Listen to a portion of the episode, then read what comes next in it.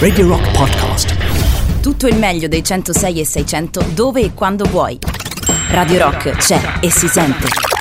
Anche in podcast. Questa ormai è domen- lunedì 11 di gennaio, l'anno è per fortuna o per disgrazia, volete fate un po' voi il 2021. Io sono Paolo Dicenza, buonanotte a tutti quanti voi, buonanotte anche al dottor Davide Calcabrina, buonanotte Davide. Buonanotte a tutti quanti voi, buonanotte a coloro che ci seguono sui 106 e 6 in FM di Radio Rock. Buonanotte Paolo. Salutiamo anche chi ci ascolta in streaming attraverso l'applicazione o attraverso il sito radiorock.it. Un saluto particolare a Mauretto Bazzucchi che è ancora qua che aspetta di fumare. Ci hai fatto caso soltanto tu o è vero che Mauretto quando sa che l'appuntamento di Borderline va a vero. toccare la sfera del sesso resta si allunga un po'. minutino in più si allunga un piacere. po'. In realtà sono io che gli ho promesso che saremmo andati a fumare una sigaretta normale, non di quelle che fanno ridere, eh, Bazzucchi, una sigaretta normale. Non abbiamo più Eh, l'età per quelle. Non abbiamo più l'età, davvero, sempre più, sempre più complicato. Vedi, Ponga ci scrive 3899 106 e 600 io sto sull'app. Ebbene, fateci sapere se come ci ascoltate, se dalla modulazione di frequenza o dall'applicazione o dallo streaming, se volete, altrimenti ascoltate e godetevi la puntata di eh, Borderline di questa sera che si eh, inoltrerà nelle torbide eh, eh, pareti del cesso Eh sì. con la dottoressa Rosa Maria. Spina. Buonanotte, dottoressa. Buonanotte Doc.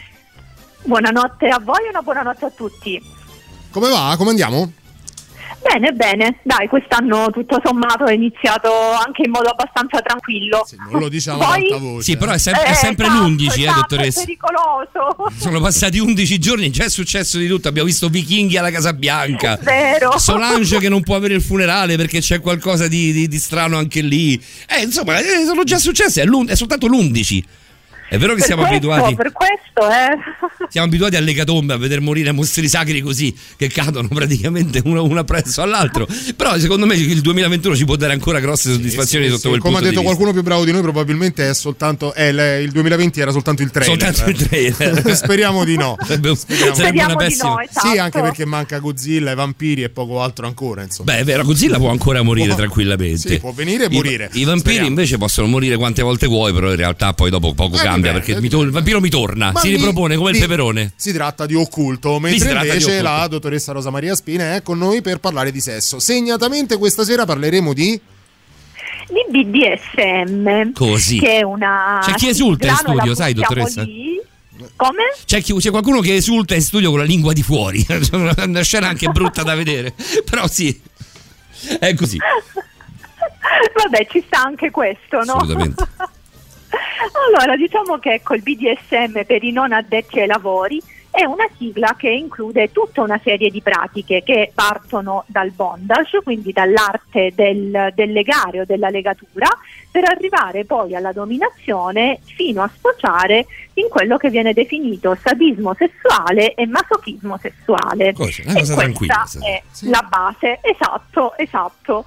Poi però c'è anche un ulteriore approfondimento che forse non tutti sanno, cioè questa è diciamo la definizione tipica, la definizione classica, ma quello che non tutti sanno è che all'interno della seconda categoria, quella indicata dalla D della dominazione, in realtà è inclusa anche la D di disciplina perché anche questo è un ulteriore aspetto che fa parte del BDSM. Noi lo scopriremo questa sera. Il BDSM è un gioco erotico a due, quindi anche se eh, per convenzione si distinguono due ruoli, uno tra virgolette attivo e uno passivo, in realtà questi ruoli sono molto più sfumati di quello che si può pensare. Eh, si si preannuncia poi una bella seratina, eh, dottoressa.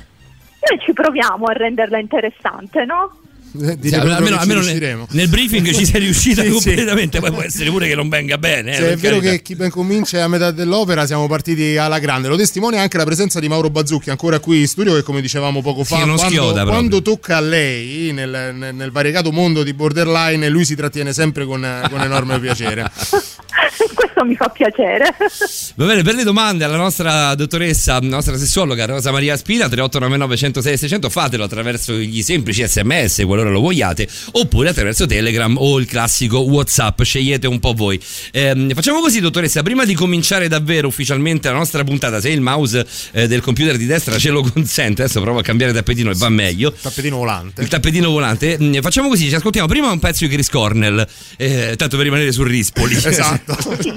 Eh, e poi cominciamo la nostra puntata sul BDSM. Certo. A tra poco, a tra poco, rimani là.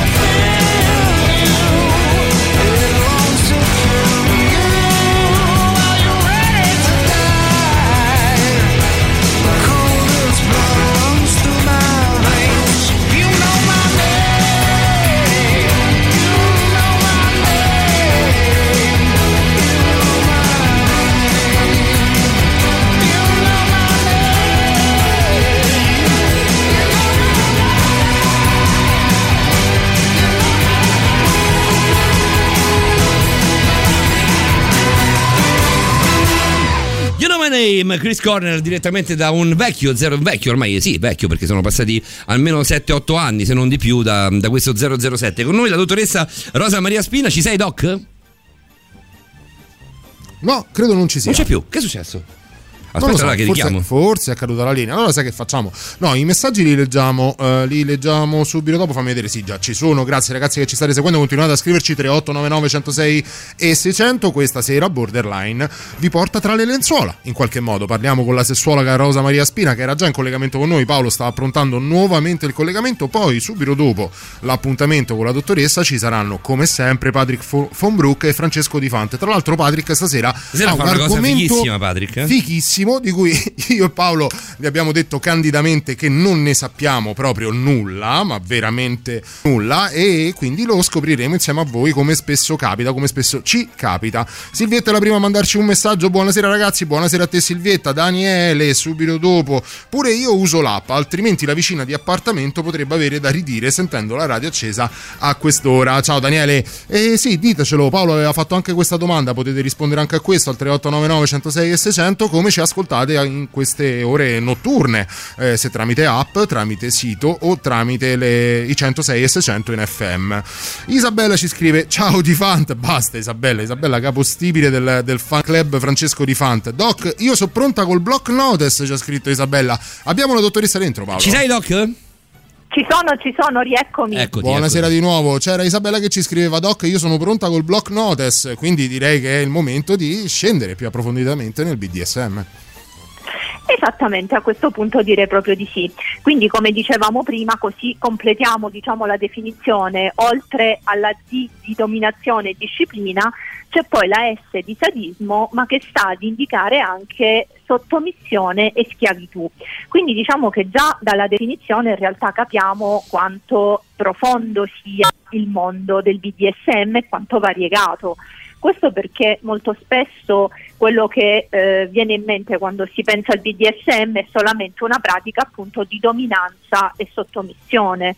In realtà è qualcosa di molto più profondo e eh, proprio in, diciamo così in partenza bisogna distinguere due dimensioni.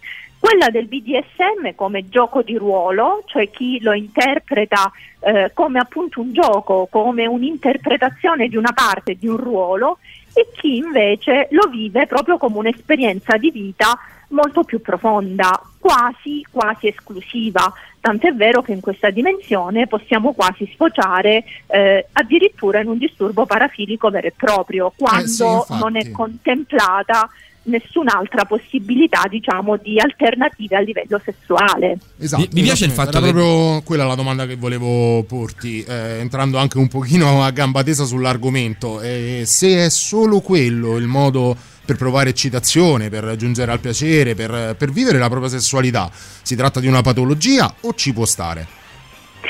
Allora, eh, diciamo che in linea generale lo abbiamo detto anche un po' nelle puntate precedenti, no? il confine è sempre molto sfumato di cosa è e Sì. cosa non è patologia, però diciamo che un criterio distintivo che vale un po' come regola generale è proprio quello dell'esclusività oltre che del disagio provato, cioè quando eh, una- un comportamento o una variante diciamo così legata alla sfera sessuale è esclusiva, quindi ci si eccita solo ed esclusivamente attraverso quella situazione, quel comportamento, quell'esperienza, allora in quel caso diciamo che diventa un po' un campanello di allarme che ci dice che qualcosa fino in fondo non, non va, o almeno non va come dovrebbe. Quando invece è contestualizzata all'interno di un contesto di situazioni più ampie, quindi c'è anche questo, ma non solo questo, allora in realtà diciamo che possiamo stare tranquilli e non c'è da preoccuparci. Cioè, ci stiamo dicendo che il gioco è bello se dura poco?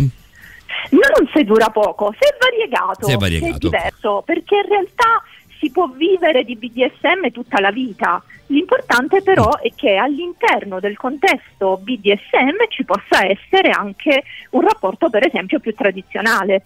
Perché dico questo? Perché ecco un altro errore che molto spesso si fa è confondere le pratiche BDSM con il sesso o comunque con un'attività che Vero. poi contemplino un rapporto sessuale. Verissimo. Questo in realtà è vero pochissime volte, cioè nella maggior parte dei casi non c'è quasi neanche mai un contatto fisico tra i partner. Quindi questo che cosa ci dice? Che se tra due partner, oltre al BDSM, c'è anche, faccio un esempio, classica posizione del missionario, va benissimo, ci sta, ecco, è quella variazione sul tema che eh, rende la sessualità più interessante. Cioè, che la rende, Invece che la rende sesso in realtà. Esatto, in un certo senso sì, in un certo senso sì. Se però c'è solo la pratica BDSM, eh, non ci si eccita eh, né con i preliminari né con il sesso orale né con il missionario né con nient'altro, allora è lì che bisogna fare attenzione. Magari di, di come si pone rimedio anche a una situazione del genere, ne possiamo parlare tra un pochettino. Ti faccio ascoltare Certo. Paradise Circus e The Massive Attack, Doc, rimani lì. Certo.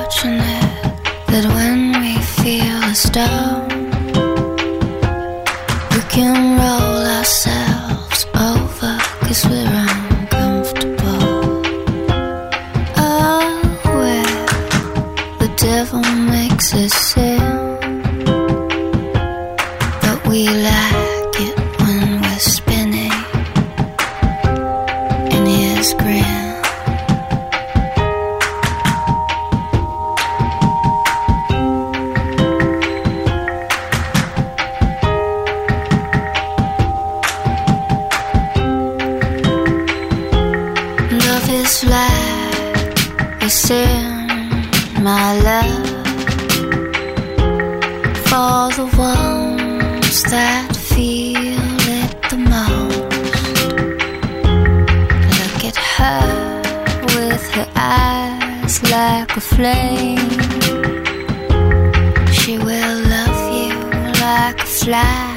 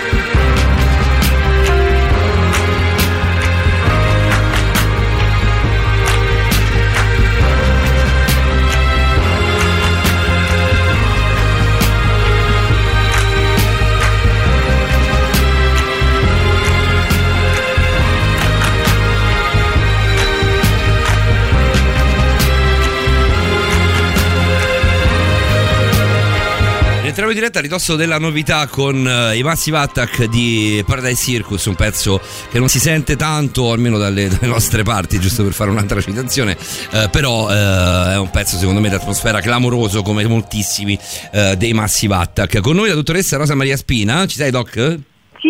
Mm. Ehm, prima di andare alla novità, visto che c'è una novità che, che non abbiamo ancora ascoltato, quella di Smashing Pumpkins di Purple Blood, io sono molto curioso di, di ascoltare la novità degli Smashing Pumpkins, sì, Sì.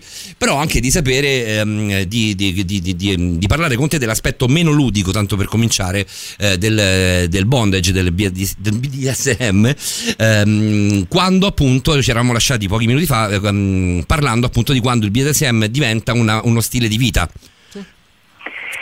Allora, di- allora, diciamo che eh, ovviamente dobbiamo fare attenzione a non confondere il BDSM stile di vita con una patologia, perché come dicevo prima si può vivere tutta la vita di BDSM, eh, l'importante è che possa essere, diciamo così, intervallato anche con altri tipi di pratiche. Controllato Ecco, un po'. Sì, in un certo senso sì, però ecco chi eh, pratica il BDSM come stile di vita, appunto, continuiamo a dire in questo modo, eh, non lo fa perché appunto interpreta un ruolo, ma perché profondamente è legato a determinate pratiche e quello che prova nel momento in cui eh, mette in atto pratiche di bondage, di dominanza, di sottomissione e via discorrendo, eh, fa proprio parte di un'esigenza emotiva.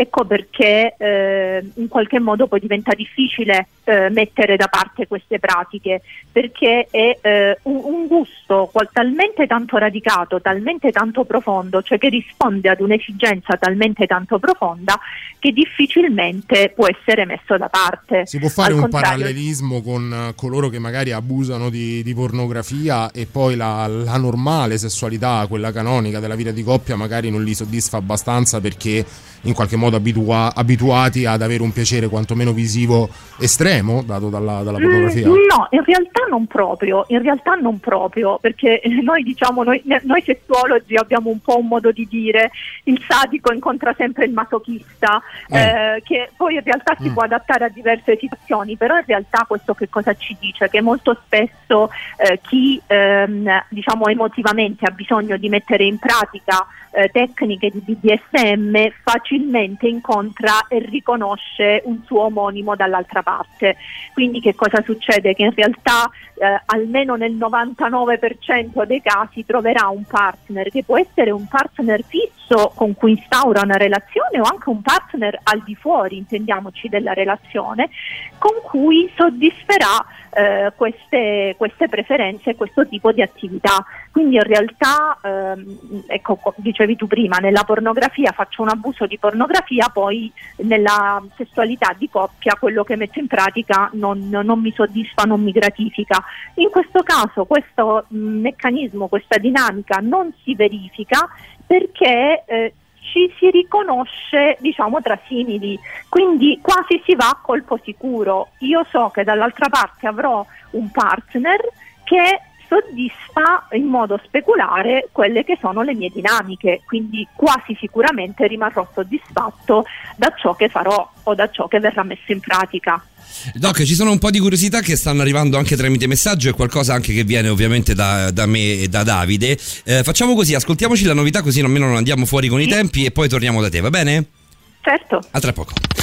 Brand new music. La musica nuova a Radio Rock. I'm in love with your girl. I'm in love with your fear. By the touch of your hands, I'm far from here. Oh, for sunny days.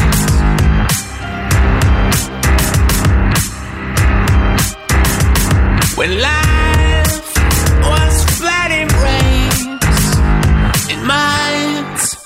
Love, come with me. Shots and ground.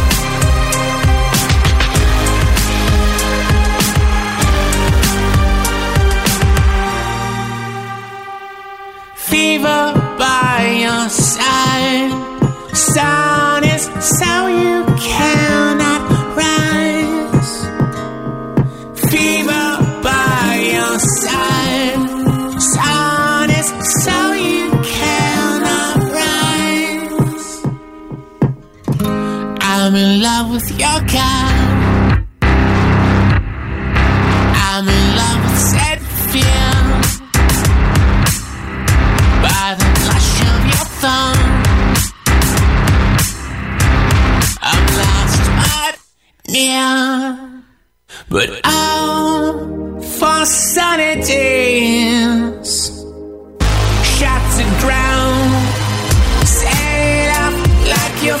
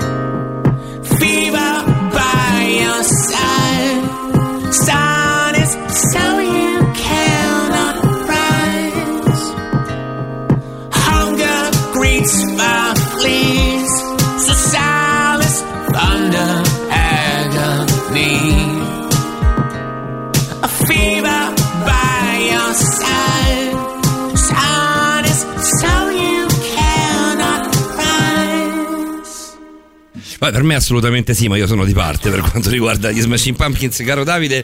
Ehm, arriva un messaggio interessante, dottoressa, da parte di Ponga. Senti qui, eh.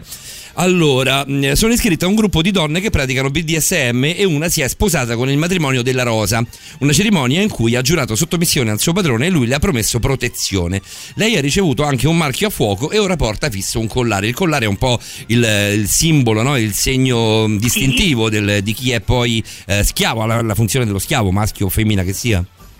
Esatto, esatto, è un po'. Eh, ecco, diciamo che il BDSM è fatto anche non solo di un insieme di pratiche, ma anche di un insieme di simboli, se vogliamo vederla E di così. ruoli anche. Il collare, eh, sì, sì, sì, sì, e il collare è proprio uno di questi, perché è proprio ciò che quasi al pari di una fede nuziale sancisce l'appartenenza di uno schiavo o di una schiava al suo padrone. Quindi difficilmente nel momento in cui si viene a creare un legame di questo tipo si potrà essere schiavi o sottomessi di qualcun altro. Quindi ecco perché all'inizio dicevo attenzione, non parliamo solamente di pratiche a livello sessuale, ma proprio di pratiche emotive estremamente profonde, perché sono legami appunto di appartenenza eh, estremamente solidi che difficilmente possono essere poi messi in pratica con qualcun altro. In realtà sentivo un ragionamento ehm, abbastanza interessante che vede posposte, eh, switchate le- la figura del padrone e la figura dello schiavo.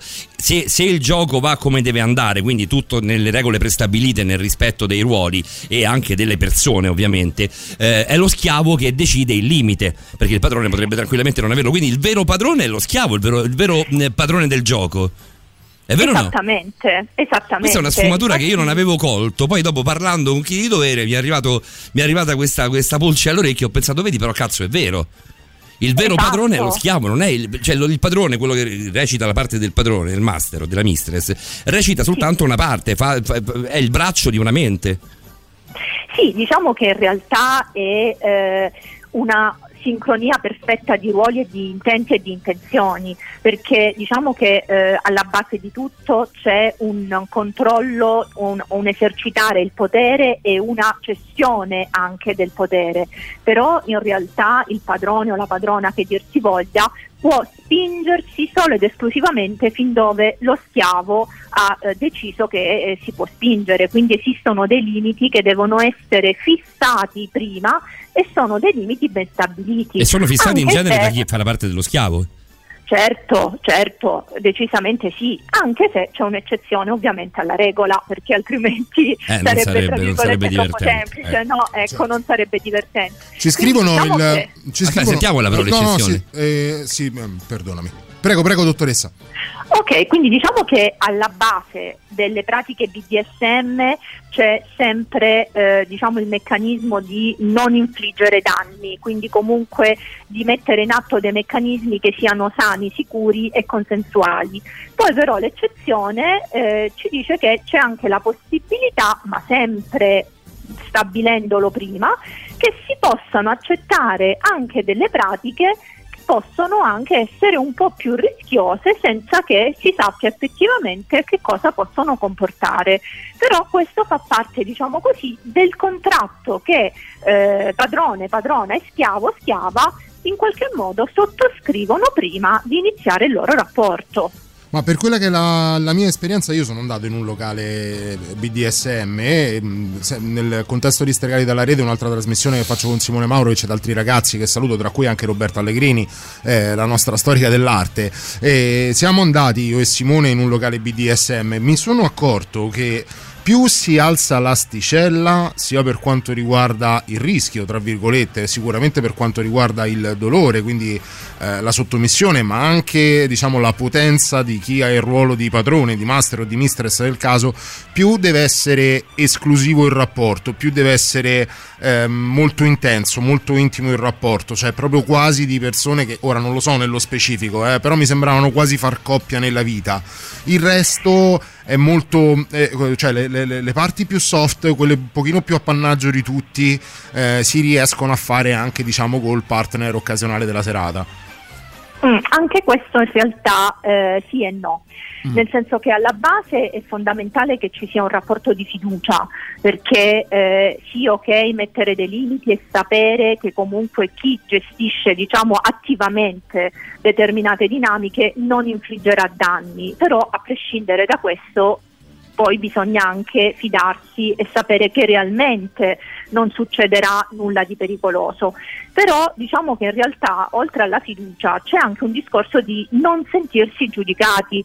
Quindi che cosa succede? Che molto spesso se con il proprio partner abituali, abituale. Si teme la dimensione del giudizio, che poi lui o lei possa pensare male e via discorrendo, eh, questo può comportare la ricerca di un, um, di un padrone, di una padrona o di uno schiavo o di una schiava al di fuori del rapporto di coppia, quello stabile. Poi diventerà anche quello un rapporto stabile, intendiamoci, ma parallelo diciamo, al rapporto ufficiale, quindi in realtà uno non esclude l'altro e non è detto che entrambi i rapporti coincidano. Doc, senti, facciamo così, ci fermiamo ancora un attimo per 30 secondi di pubblicità, la novità, è, anzi scusami, il super classico, ci sono i Green Day, e poi torniamo da te, va bene? Certo, io adoro i Green Day, Perfetto, siamo, siamo, in due. Almeno siamo in due. Tra poco. Poi ci sta benissimo eh, questo super classico. Visto, vista la settimana, ci sta, ci sta veramente è bene. Vero, è vero. A tra poco. Non parte la pubblicità, ma è così, allora andiamo. Radio Rock, super classico.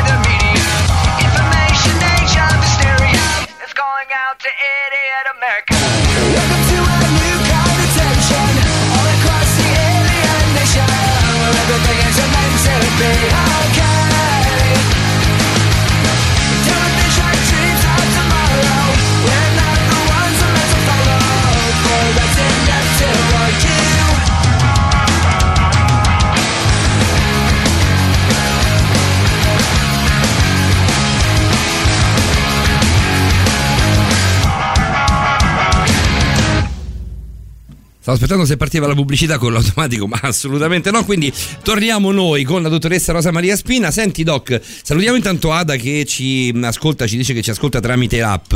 Poi salutiamo, salutiamo anche Dovi. Dovisalli, Dovisalli, prima volta che scrivi, quindi hai diritto ad un, eh, ad un, ehm, ad un brano musicale a tua sì, scelta. Poi bisogna vedere se Paolo te la passa. Sicuramente la passerò. e poi buonanotte a Gianluca che dice buonanotte Paolo e Davide. C'era anche un altro messaggio, Gabriele, un paio di buonanotte, qua. buonanotte Andrea. Vabbè, Gabriele non piacevano i nostri discorsi, insomma, non è meglio una matriciana? No, per radio non è meglio una No, matriciana. secondo me sono ottime soluzioni entrambe. Puoi farti la Cioè, matriciana mentre ascolti anche. Borderline. Per me è BDS, cioè sesso estremo quello. Ma La matriciana, matriciana? dura per me quello è sesso estremo, ma io ho, ognuno ha è le sue estrema, dai, su, dai. Per me il porn food è un, una, Una parafilia. sorta- eh sì, a tutti gli effetti. Il mio padrone infatti mi ha regalato un collare, se non lo indosso quando lo vedo sono guai. Ehm, E a se- scrivercelo è una ragazza che ci diceva anche che è alla ricerca però di un partner nella vita, nella vita di tutti i giorni. Quindi to- torniamo un po' al discorso che facevi tu, Doc. in quanto padrone è indisponibile, parecchio indisponibile. Sì, cioè, il padrone non vuole fare sesso, Cioè, il- non vuole fare queste cose È qui. un partner di gioco, ma non di vita. Mm, al- Sì, di gioco ovviamente io lo metterei fra virgolette Sì, certo. perché poi è ovvio che chi sperimenta queste dinamiche non le vive come un gioco nel senso tradizionale del termine, però questo è quello che frequentemente succede, che il padrone o anche la padrona possa non desiderare poi condividere realmente una relazione eh, romantica, una relazione sentimentale, perché sono due cose completamente differenti, cioè un conto è il rapporto di dominanza-sottomissione che come dicevamo ha delle regole, quindi anche uno svolgimento nel tempo ben preciso e un conto può essere una relazione eh, appunto sentimentale. A me per esempio ora nello specifico mi vengono in mente due pazienti che ho seguito eh, nel, vabbè, nel corso insomma, del tempo, una donna e, e un uomo. Ehm, la donna erano entrambi sottomessi, eh, quindi insomma... Ma una per- per coppia o curare- due, due pazienti separati? No, no, no, no, due pazienti completamente differenti, Ah, ok. non si sono mai conosciuti tra di loro, però Ok. diciamo con dinamiche poi per alcuni versi simili. Lei, sposata da tanti anni, era andata alla ricerca eh, di un padrone al di fuori del rapporto di coppia e mai avrebbe potuto mettere in atto con il proprio marito determinate dinamiche. Lui invece eh, ha conosciuto la moglie quando era impegnato in una relazione di dominanza-sottomissione. Quindi in realtà lì si è trovato un po' costretto a dover decidere quale delle due relazioni in qualche modo privilegiare e tra virgolette ha poi sacrificato eh, quella con la propria mistress in favore del rapporto di, di coppia. Ah, mi sembra una cosa molto sana mai- questa. Dipende, Beh, dipende, dipende però. non lo so, eh, leggerla così. Cioè, secondo me in questo ambito, eh, Doc, è, è sano ciò che ti fa star bene.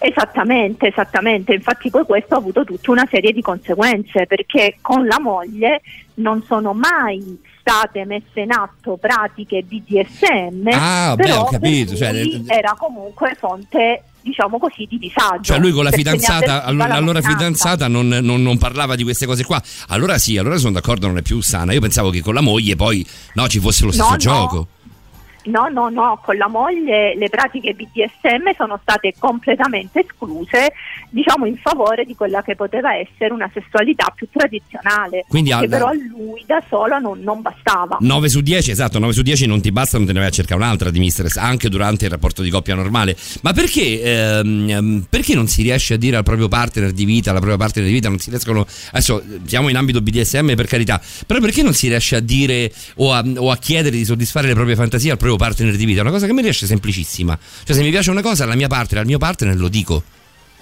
Beh, diciamo che di base ci vuole comunque molta confidenza, molta complicità e come dicevamo prima molta fiducia. Io devo essere certa quasi al 100% che il mio partner non mi giudicherà e tra virgolette magari non mi considererà una poco di buono, mettiamola così. Eh, non che debba necessariamente poi condividere o non condividere le fantasie perché ho anche determinate pratiche, perché quello è un altro discorso. E quello ci sta che a lui e a lei non piacciono.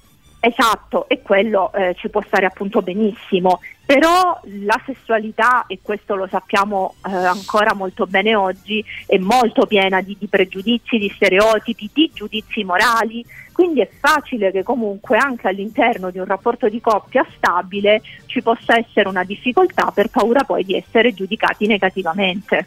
Quanto siamo lontani dall'accettare culturalmente come, come sano, come mm, assolutamente, ah, anzi anche per certi versi, se vogliamo, artistico, il, il mondo del, del BDSM o comunque di quelle mm, di quel vivere sessualmente parlando eh, la propria sessualità in maniera fuori dal comune proprio pa- pa- è una domanda ehm, che è rivolta proprio alla cultura è generale in risposta questo paese. univoca a questa domanda. Io non- mi prendo.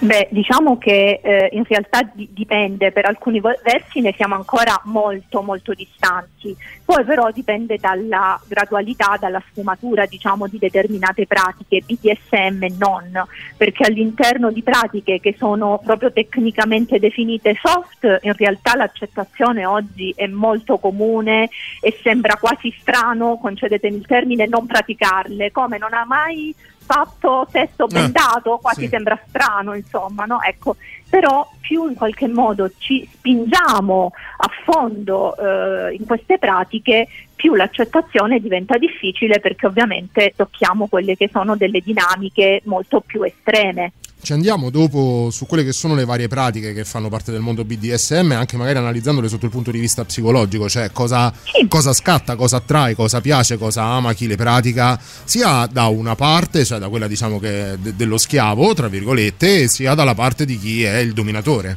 o dominatrice. Certo. Andiamo da Florence The Machine e poi torniamo da te, Doc.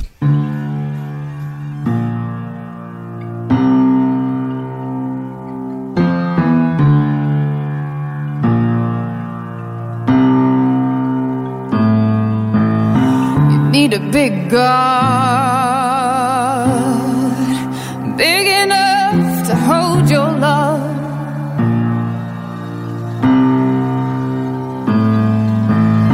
You need a big God, big enough to fill you up.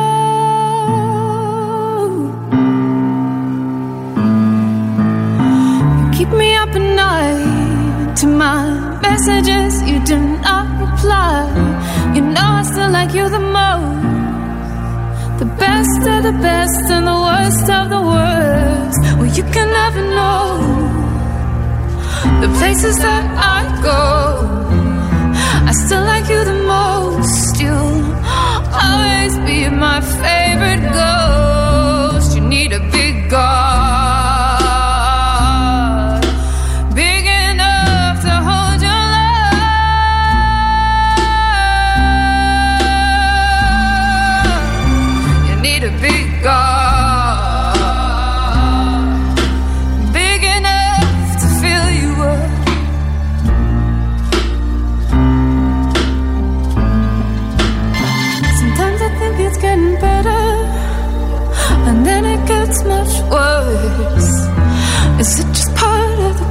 The? Well, Jesus Christ, it hurts.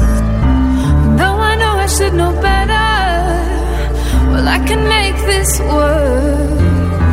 Is it just part of the process? Well, Jesus Christ, Jesus Christ, it hurts.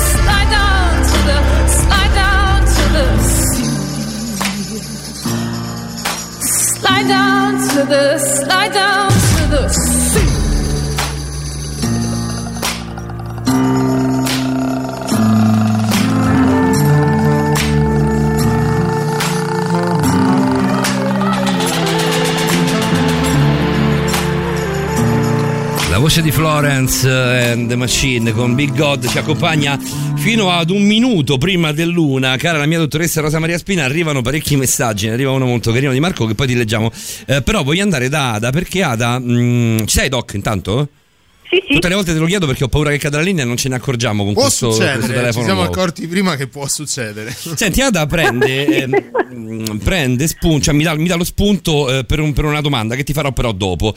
Eh, diamo la priorità ovviamente a chi ci ascolta e ci scrive a 3899 106 600. Senti qua, finché esisterà il concetto di tradimento, finché si vedrà la libertà individuale come nemica di un rapporto di coppia che invece implica mille cose assolutamente lontane dal sesso, le persone avranno paura di ammettere o confessare ai partner gusti o desideri che si allontanano vagamente dal rapporto canonico.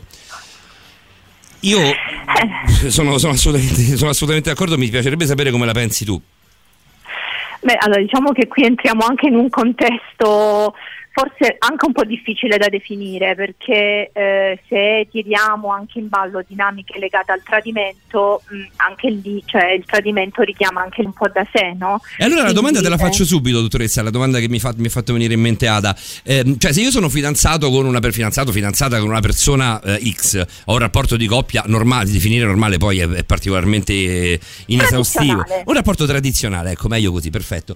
Eh, e poi mi trovo una mistress o una schiava, un eh, master, uno schiavo. Eh, è tra- però non ci faccio sesso, è tradimento, quello lì è tradire? Prendendo per buono che ci sia Eh. un concetto di tradimento, io personalmente non, non ammetto proprio. Dipende anche dalla pratica che poi vai a fare col. Se non c'è col sesso. Eh, però eh, Vabbè. qui il discorso a mio avviso diventa veramente complesso perché non è solamente una questione di sesso, cioè il sesso di per sé non è detto che possa equivalere tra virgolette a un vero e proprio tradimento, no? pensiamo a quanti uomini tradiscono senza nessun coinvolgimento, dico uomini perché questa è una dinamica che più frequentemente si riscontra nel mondo maschile che non in quello femminile, quanti uomini appunto eh, consumano rapporti sessuali al di fuori del- della relazione, del rapporto ufficiale che hanno, senza aver però nessun coinvolgimento emotivo con l'altra donna. E, e quindi in realtà eh, qui c'è una, una pratica fisica, realmente fisica, senza nessun coinvolgimento emotivo. Nel BDSM può succedere esattamente il contrario, può non esserci attività sessuale, può non esserci un rapporto, Ma un ma in realtà il livello di emotività può essere molto molto profondo. Quindi è difficile poi definire eh, realmente se un tradimento c'è o non c'è, perché il coinvolgimento emotivo con il proprio padrone, la propria padrona, è estremamente profondo o non ci potrebbe essere nessun tipo di pratica BDSM. Cioè, io, sono, se io sono a letto con te e penso al mio padrone, alla mia padrona, al mio schiavo, alla mia schiava, è tradimento fondamentalmente, questo ci stiamo dicendo. Eh, diciamo che forse il confine è molto molto sfumato e si può anche rientrare nel tradimento in un certo senso. Potrebbe Anche invece. se è pur vero che si tratta, scusami se ti No, no, interrompo, no, no. comunque di due relazioni che possono essere completamente differenti tra di loro e viaggiare completamente in Convivere. parallelo. Mm. Non potrebbe Sì. essere, magari sono ingenuo e boh, forse la mia visione è fin troppo romantica, potrebbe invece essere un po' come per le coppie di ballo, no? Ci sono quelle coppie di ballerini che eh, esprimono una sensualità, un'intesa, un feeling, eh, che a volte sembra anche un'intimità, quasi, quasi come se fosse la, la- la trasposizione eh, verticale di quella che è poi un'attività magari orizzontale, no? E, e- ma in realtà nella vita non sono affatto partner, magari hanno delle, delle storie, i loro amori, la loro, la loro vita sentimentale si, si esprime con, con- con dei compagni veri. Quella è soltanto una cosa di scena, potrebbe essere soltanto una cosa di scena. E ecco, diciamo che qua richiamiamo quello che dicevamo all'inizio del roleplay, del gioco di ruolo. Per chi fa del BDSM quasi una necessità proprio emotiva, non è solamente qualcosa di scena, non è solamente un ruolo, ma è qualcosa che vive profondamente, quindi in realtà eh, mistress o mister è schiava o schiavo, insomma a seconda delle, eh, delle dinamiche che si vengono a, a creare, in realtà è una relazione a tutti gli effetti, quindi in realtà nessuno schiavo andrebbe mai con un'altra padrona, mentre può accadere che una padrona può avere più schiavi. Sì, quello sì. Però mh, anche tornando al discorso dei giochi, quando io sono andato in eh, questo locale BDSM, l'interazione che ho avuto con, eh, con le mistress, con, con- con le altre donne che erano lì, eh, si ponevano con me sempre eh, dicendomi vuoi giocare? Oppure giochi? Oppure che ruolo hai? Nel senso se ero, che ne so, se ero voyeur, schiavo, master o qualcosa. Quindi Beh. loro lo vedono proprio come un discorso di ruolo e quindi di gioco di ruolo in quel caso. Molto Beh, però meno sessuale. come dipende anche dal contesto in cui tutto ciò avviene. Intanto è vero che un ruolo comunque c'è sempre, però poi ci sono anche diciamo, i famosi switch, quindi chi può variare quindi dall'essere sia padrone sia schiavo diciamo, e viceversa. Di Bosco e Quindi di è Riviera, come si diceva un tempo. Sì, sì, in un certo senso sì.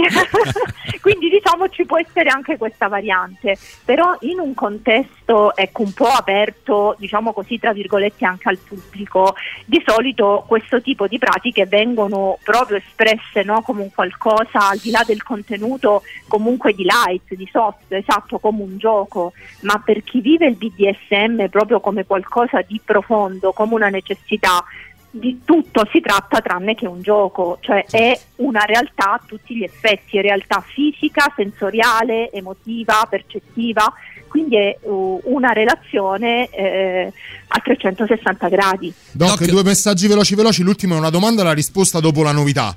E il primo, ma se chiudo mia moglie in una stanza con la dottoressa per due giorni, me la trasformo in una porno star? Sono disposto a pagare originariamente e profumatamente. Vabbè, eh, ma cos'è No, una pornostar no, però possiamo sicuramente fare qualcosa. Lo sapevo che ti avrebbe ero convinto che ti avrebbe detto che comunque la soluzione la, trovi- la trovate insieme. Invece questa è una domanda che però la risposta dopo è molto interessante. Ma cos'è il tradimento se non principalmente la paura di essere paragonato all'altro? Ti lasciamo con novità. questa domanda, ma con un'altra anche che riguarda il tradimento. Una, una considerazione sulla quale mi trovo d'accordissimo. Tutto questo perché il cattolicesimo ha deciso che possiamo amare una sola persona per volta. Scevri da tutto, da tutto ciò sarebbe legittimato tutto, giusto? Ne parliamo tra poco, dottoressa. Mi sa che c'è tanta carne al fuoco. Eh? sì. A tra poco, novità. Music. La musica nuova a Radio Rock.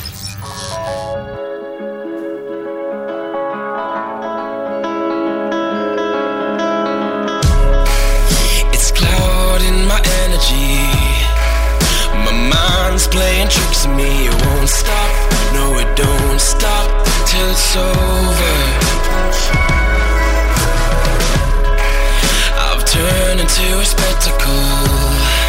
I'm on the wrong kind of chemicals. It won't stop. No, it don't stop till it's over. And I know that something in the water can control it, taking over, leaves me out like I just took a punch stop the clocks and rolls. How I'm feeling.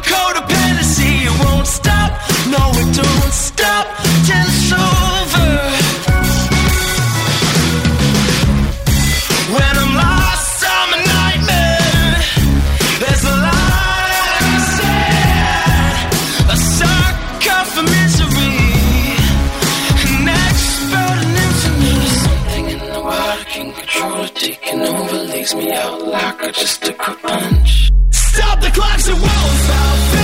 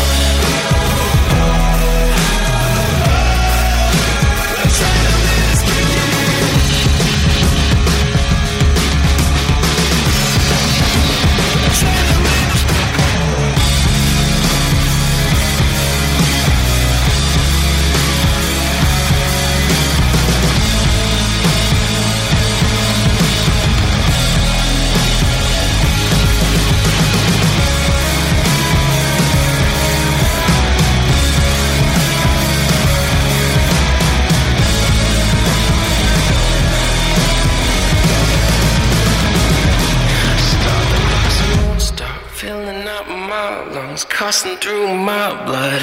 The adrenaline is kicking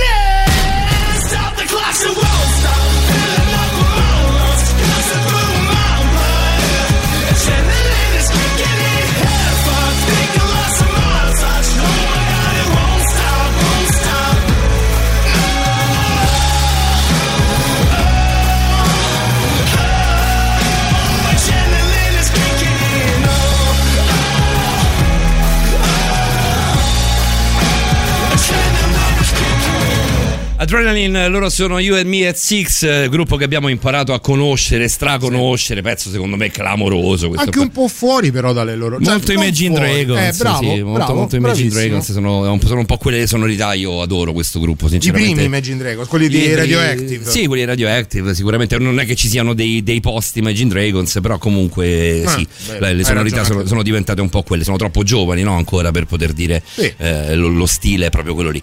Va bene, ci chiedeva eh, Ponga, cara dottoressa Rosa Maria Spina, Sì. prima di rispondere alle due domande che, ehm, che ci siamo posti, ci chiedeva Ponga eh, che deve andare a dormire mh, se avevi una pagina Facebook. La vogliamo spammare in diretta la tua pagina Facebook? Sì, semplicemente dottoressa Rosa Maria Spina, Facile, molto facile. semplice. sì, sì, non ci si può sbagliare. Io già l'ho rimandata, poi in, in privato sul sistema di messaggistica che abbiamo qui in radio già ho dato tutte le coordinate a Ponga. Comunque hai fatto bene a ripeterlo perché poi noi le diamo per appurate certe cose. In realtà così non è, anzi in realtà bisognerebbe farlo più spesso. Quindi la dottoressa Rosa Maria Spina la trovate sia su Facebook che su Instagram da un po' di tempo, da poco tempo. E da, da poco e credo, non mi vorrei sbagliare, che i contatti siano gli stessi di Facebook, cioè sempre dottoressa Rosa Maria Spina. io, e lei, io e lei, dottoressa, siamo uno peggio dell'altro sotto questo Esatto. punto di vista. Specifichiamolo subito perché io con i social non ci prendo granché, per cui... Arriva al 3899 106 600 un messaggio molto dolce, poi le due risposte. eh. Eh, potremmo fare quello che ci pare nella vita, edulcora un po', giusto perché c'è una, una interlocutrice come la dottoressa Spina. Eh, se c'era di fonte lo leggevo tutto, sicuramente il messaggio. Eh, mh, sta nel trovare un complice e non, e non ferirlo mai. Eh, non si può ferire chi ami, io metterei non si deve ferire, non si dovrebbe ferire chi ami, Si perché può si come, può e come. Eh, sarebbe come uccidere te stesso. Trovo un messaggio questo di Gianluca, lo trovo molto molto carino come, come contenuti. Beh, mi viene da dire anche veritiero, no? Perché diciamo che più o meno all'interno di una coppia, diciamo così, grosso modo potrebbe essere tutto concesso. L'importante è che ci sia sempre condivisione anche di intenti. Quindi se eh, si decide anche di essere, diciamo così, una coppia aperta, l'importante è che entrambi siano favorevoli e d'accordo e non che magari uno dei due accetti solo per far piacere all'altro poi quando c'è appunto questa condivisione piena, totale, beh, più o meno allora è quasi tutto concesso. A proposito di questo, io parlo- pa- vado nella mia sfera personale, eh, nel senso che per me il tradimento è una cosa che proprio non esiste, qualora sia una volta, nel senso se tu sei la mia compagna, il mio compagno e eh, una volta ti trovi nella situazione X, che ne so, nel negozio di abbigliamento piuttosto che nel locale, beh nel locale adesso non si può, però comunque ti trovi in una situazione intri- intrigante, eh, perché non sfruttarla? Perché non divertirti? Cioè io sinceramente non, non lo vedo come un tradimento particolarmente ehm, sacrilego, mettiamola così, per quanto riguarda il rapporto di coppia. In realtà trovare persone che eh, la vedono al mio stesso modo è un po' più complicato. I miei rapporti di coppia sono tutti molto molto ehm, fastidiosi sotto questo punto di vista, spinosi quantomeno, perché comunque ho a che fare con persone che non la vedono esattamente come me. A me se tu, eh, te la dico proprio blanda blanda, se tu esci e ti fai una scopata, a me non me ne può fregare di meno fondamentalmente, basta che quando torni eh, io sono io. Sono io. Eh, ma questa è ecco, una dinamica che se fosse poi condivisa all'interno della coppia andrebbe benissimo e non ci sarebbe nulla di male a vivere un rapporto così, solo che non è così facile da, da trovare. No, No, è facile trovare quello che è la persona che ti dice sì sì vabbè non ti preoccupare, poi dopo succede e Eh, eh, esatto, esatto, i problemi arrivano dopo, anche se dobbiamo considerare che nella vita a tutti può comunque capitare di trovarsi nella situazione, lo metto tra virgolette, no? anche un po' scomoda in cui poi si finisce diciamo, per tradire il partner. No? E quello, diciamo, quella, quella situazione che si verifica può avere tanti significati, quindi non per forza deve poi portare alla fine del rapporto di coppia, anzi potrebbe anche dare una vita nuova a un rapporto che magari aveva delle criticità di cui non, non si era consapevoli o delle quali insomma si faceva finta di nulla in un certo senso. Quindi un Possiamo confermare, può essere anche funzionale, no? L'altra domanda con cui ci eravamo lasciati prima della novità era legata a quello che è un po' il retaggio culturale, si è nominata la Chiesa Sì. Cattolica che ci portiamo un pochino dietro noi in un discorso Eh. particolarmente etnocentrico. In questo senso ci aiuta Silvietta che dice mi, an- mi accodo anch'io ai messaggi che sono arrivati, ritengo che il BDSM in Italia non venga visto di buon occhio. Ciao Paolina, mette tra parentesi, ma questa è una cosa per chi storia. segue anche l'appuntamento con Speakers Corner della notte, Doc, è tutt'altra storia, per via della Chiesa Cattolica che da secoli plasma il senso di moralità della società. Ma scusate, in, questa- in questo paese vengono viste come mignotte le pornostar. Cioè la pornostar viene vista come una mignotta. Cosa che è assolutamente lontanissimo da essere, almeno nella maggior parte dei casi. Vero, verissimo, però io aggiungerei anche una cosa, vero che eh, la religione cattolica impone tanti limiti, soprattutto nel nostro paese, intendo proprio paese come Italia, ecco, quindi cioè ora faccio proprio un esempio banalissimo, tanto per rendere l'idea, se Vai. noi andiamo in Svizzera eh, la professione di sessuologo è regolamentata, esiste un albo, in Italia non ce l'abbiamo perché questo creerebbe una serie di difficoltà Ma non ci credo. su- eh, sì, eh, eh, sì, A livello sì, professionale le- voi siete psicologi. Eh, noi siamo, no, no, noi siamo anche sessuologi, però diciamo che rimaniamo sempre in una sorta di zona d'ombra non ampiamente definita perché comunque ci sono anche dei retaggi religiosi, morali, sociali, culturali per cui è meglio non definire. Eh, però scusa oltre. Doc, se Ed non, un albo problema. profe- se non c'è un albo professionale abbi pazienza. Se non c'è albo professionale anche io e Davide possiamo venire a fare i sessuologi. No, perché tu non sei Beh, no, perché comunque c'è la scuola di formazione. Eh, no, cioè, c'è la scuola. eh, però, Eh, se- sì, appunto, cioè, se uno è psicologo e non ha vuole- fatto la scuola di formazione, non c'è l'albo professionale, un qualsiasi psicologo può, può diventare sessuologo. Sì, sì, sì, certo. Cosa gravissima questa, io credo. che- Certo che sì. Eh, questo è uno dei problemi. Eh. Ci fermiamo qualche minuto per gli after hours. Andiamo a un pezzo didascalico a questo punto, visto che eh, Lasciami leccare l'adrenalina parla più o meno proprio di questo. A tra poco, Doc. Forse non è proprio legale, sai, ma sei bella vestita di lividi. Mi incoraggia a annullare i miei limiti, le tue lacrime in fondo ai miei brividi. Lasciami leccare l'adrenalina, lasciami leccare l'adrenalina, lasciami leccare l'adrenalina, lasciami leccare l'adrenalina. Voglio cercare la mia alternativa, e la mia alternativa è la scorsa più forte che ho, è la scorsa più forte che ho. Muovo le molecole immobili, sei più bella vestita di lividi. Lasciami leccare più forte un po', le tue lacrime in fondo ai miei brividi. Lasciami leccare l'adrenalina, lasciami leccare l'adrenalina, lasciami leccare l'adrenalina, lasciami leccare l'adrenalina. Voglio cercare la mia alternativa, la mia alternativa, la scossa più forte che ho, è la scossa più forte che ho, è la scossa più forte che ho, è la scossa più forte che ho, è la scossa più forte che ho, è la scossa più forte che ho.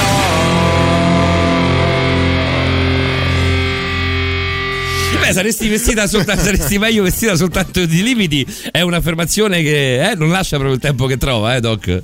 Beh, direi, direi proprio di no.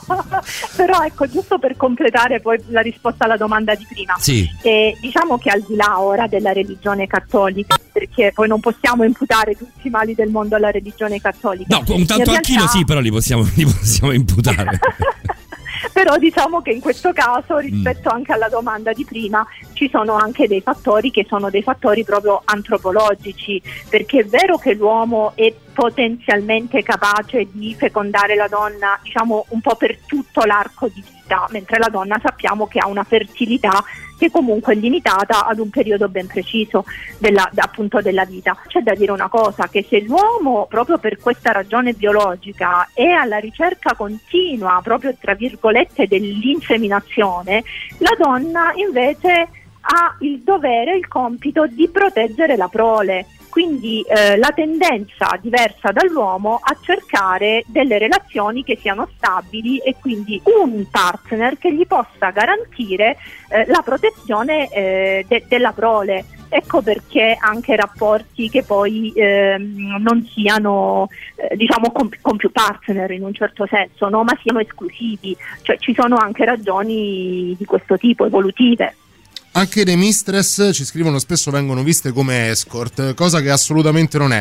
Questo è proprio l'obiettivo. Eh, torno a quello che è l'appuntamento che le dicevo prima durante Stregali della Rete con, eh, con la mistress. Fatta un'altra marchetta, eh? La, la, la Saruto e Sara Speroni. È, è proprio la finalità di quel tipo di appuntamento, cioè dare un senso artistico a quello che è il lavoro di, di mistress, a chi gira nel mondo BDSM, proprio perché culturalmente siamo portati a vederlo come del mercimonio legato al sesso, né più né meno. Doc, facciamo Vero. finta per un attimo che nessuno di noi, né al telefono né all'ascolto né qui in studio, eh, conosca le pratiche di cui stiamo parlando questa sera, di cui abbiamo parlato soltanto in teoria ehm, questa sera, le pratiche ehm, BDSM. Ne facciamo un po' di esempi?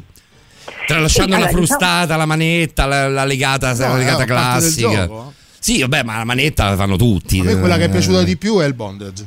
Te lo dico proprio. Eh, sì, il bondage è quello che può affascinare di più perché può essere un po' trasversale, se vogliamo vederla così, anche un po' a tutti noi, no? perché non prevede, come un po' dicevamo anche prima, magari eh, troppa forza, troppa irruenza o, o una sottomissione eh, troppo elevata. E comunque molto spesso non è una pratica eh, mirata anche ad infliggere dolore, tutt'altro. Mentre in pratiche di dominazione, di, so- di sa- eh, di sadismo, di masochismo, comunque c'è sempre il concetto Te del le do bene con la frusta, te do quello punizione. che ti meriti con la frusta.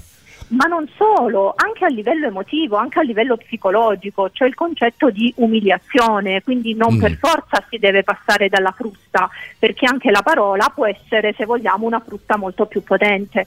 Mentre nel bondage l'idea della legatura, eh, quindi che può avvenire con corde anche di diverso materiale Sì. o anche con dei tessuti più morbidi, un foulard, una cravatta, ehm, lacci di seta, diciamo che può rappresentare quasi una visione anche un po' più romantica oltre che trasgressiva. Quindi diciamo Sì. che questo è anche un po' più acce- eh, accettato anche Rimaniamo- rim- rimaniamo- Se lo si vede nell'ambito anche strettamente artistico, lo shibari, Eh, là la tecnica, Esatto. tecnica bondage. Cibari è arte pura, Doc. Quella è, è arte pure e quella ha un'origine che in realtà è di sottomissione perché quella è una tecnica di... Poi non ha niente di sessuale, cioè non c'entra niente col sesso. Eh, allora, se lo vedi fare, cioè, trasmette una potenza sessuale Assolutamente, clamorosa. assolutamente, L'origine certo. dello shibari è il legaggio che si faceva dei prigionieri nell'antico Giappone, nel Giappone medievale. Ni, per ni, cui- ni, ni, ni, ni, ni, ni. In realtà eh, molto spesso si pensa che diciamo, l'arte erotica dello shibari sia nata dalla legatura dei soldati, in realtà sono i soldati che poi sono stati legati traendo spunto dallo shibari, quindi in realtà è il contrario. Ah. Quindi sì, eh, sì, Eh, legati da chi però? Scusate, no, aspetti che- aspettate che mi sono perso. Cioè i soldati venivano legati da chi? da chi li catturava. Ah, ok, Quindi perfetto, In realtà, ecco, quindi diciamo che chi catturava, cioè i soldati. Cioè, tutto fuorché giapponese, questo no, stiamo scusate, Sì, sì, sì, certo. Ah, ok. I soldati che catturavano il nemico utilizzavano per la legatura eh, l'arte dello shibari, ma che era una pratica erotica già conosciuta in Giappone. Sì. Quindi in realtà è stata utilizzata con fini bellici, ma in realtà era già utilizzata e conosciuta con fini artistici. Shibari mentre si pensa Potremmo tradurre con non, non- non te ne vai, non te ne vai sicuro. Lo traduciamo così, cioè, cioè, una volta che sei legato con- tramite la tecnica allo shibari, dove sei, sei, rimani, non te ne vai. Eh. Cioè ci deve essere proprio fiducia mh, eh, da vendere nei confronti del partner. E torniamo al discorso che facevamo una mezz'oretta, una mezz'oretta fa.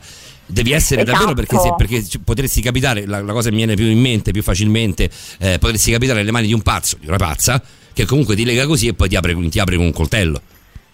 Sì, ma non solo, in realtà anche senza utilizzare armi, diciamo così, o strumenti extra, anche le legature possono essere molte- molto pericolose. Certo. Ecco, ecco perché mai improvvisarsi, perché una legatura fatta in un modo sbagliato può eh, anche non solo creare danni magari fisici che poi possono essere reversibili, ma si può addirittura arrivare alla morte per soffocamento quando le legature sono fatte per esempio nella zona del collo. Ci fu quella storia Quindi- di quelle due ragazzine qui a Roma in quel garage, vi ricordate? Ti ricordi Davide?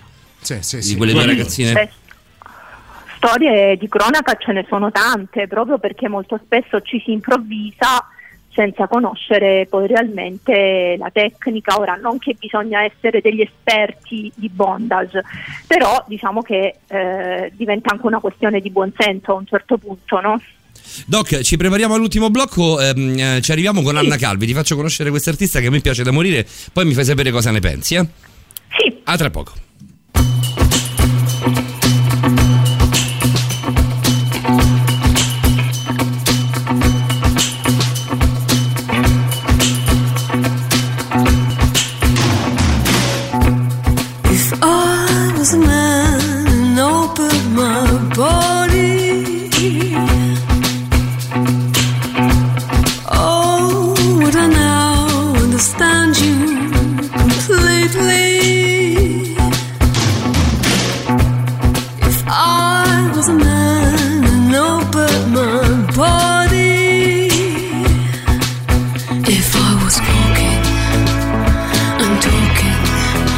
Aman.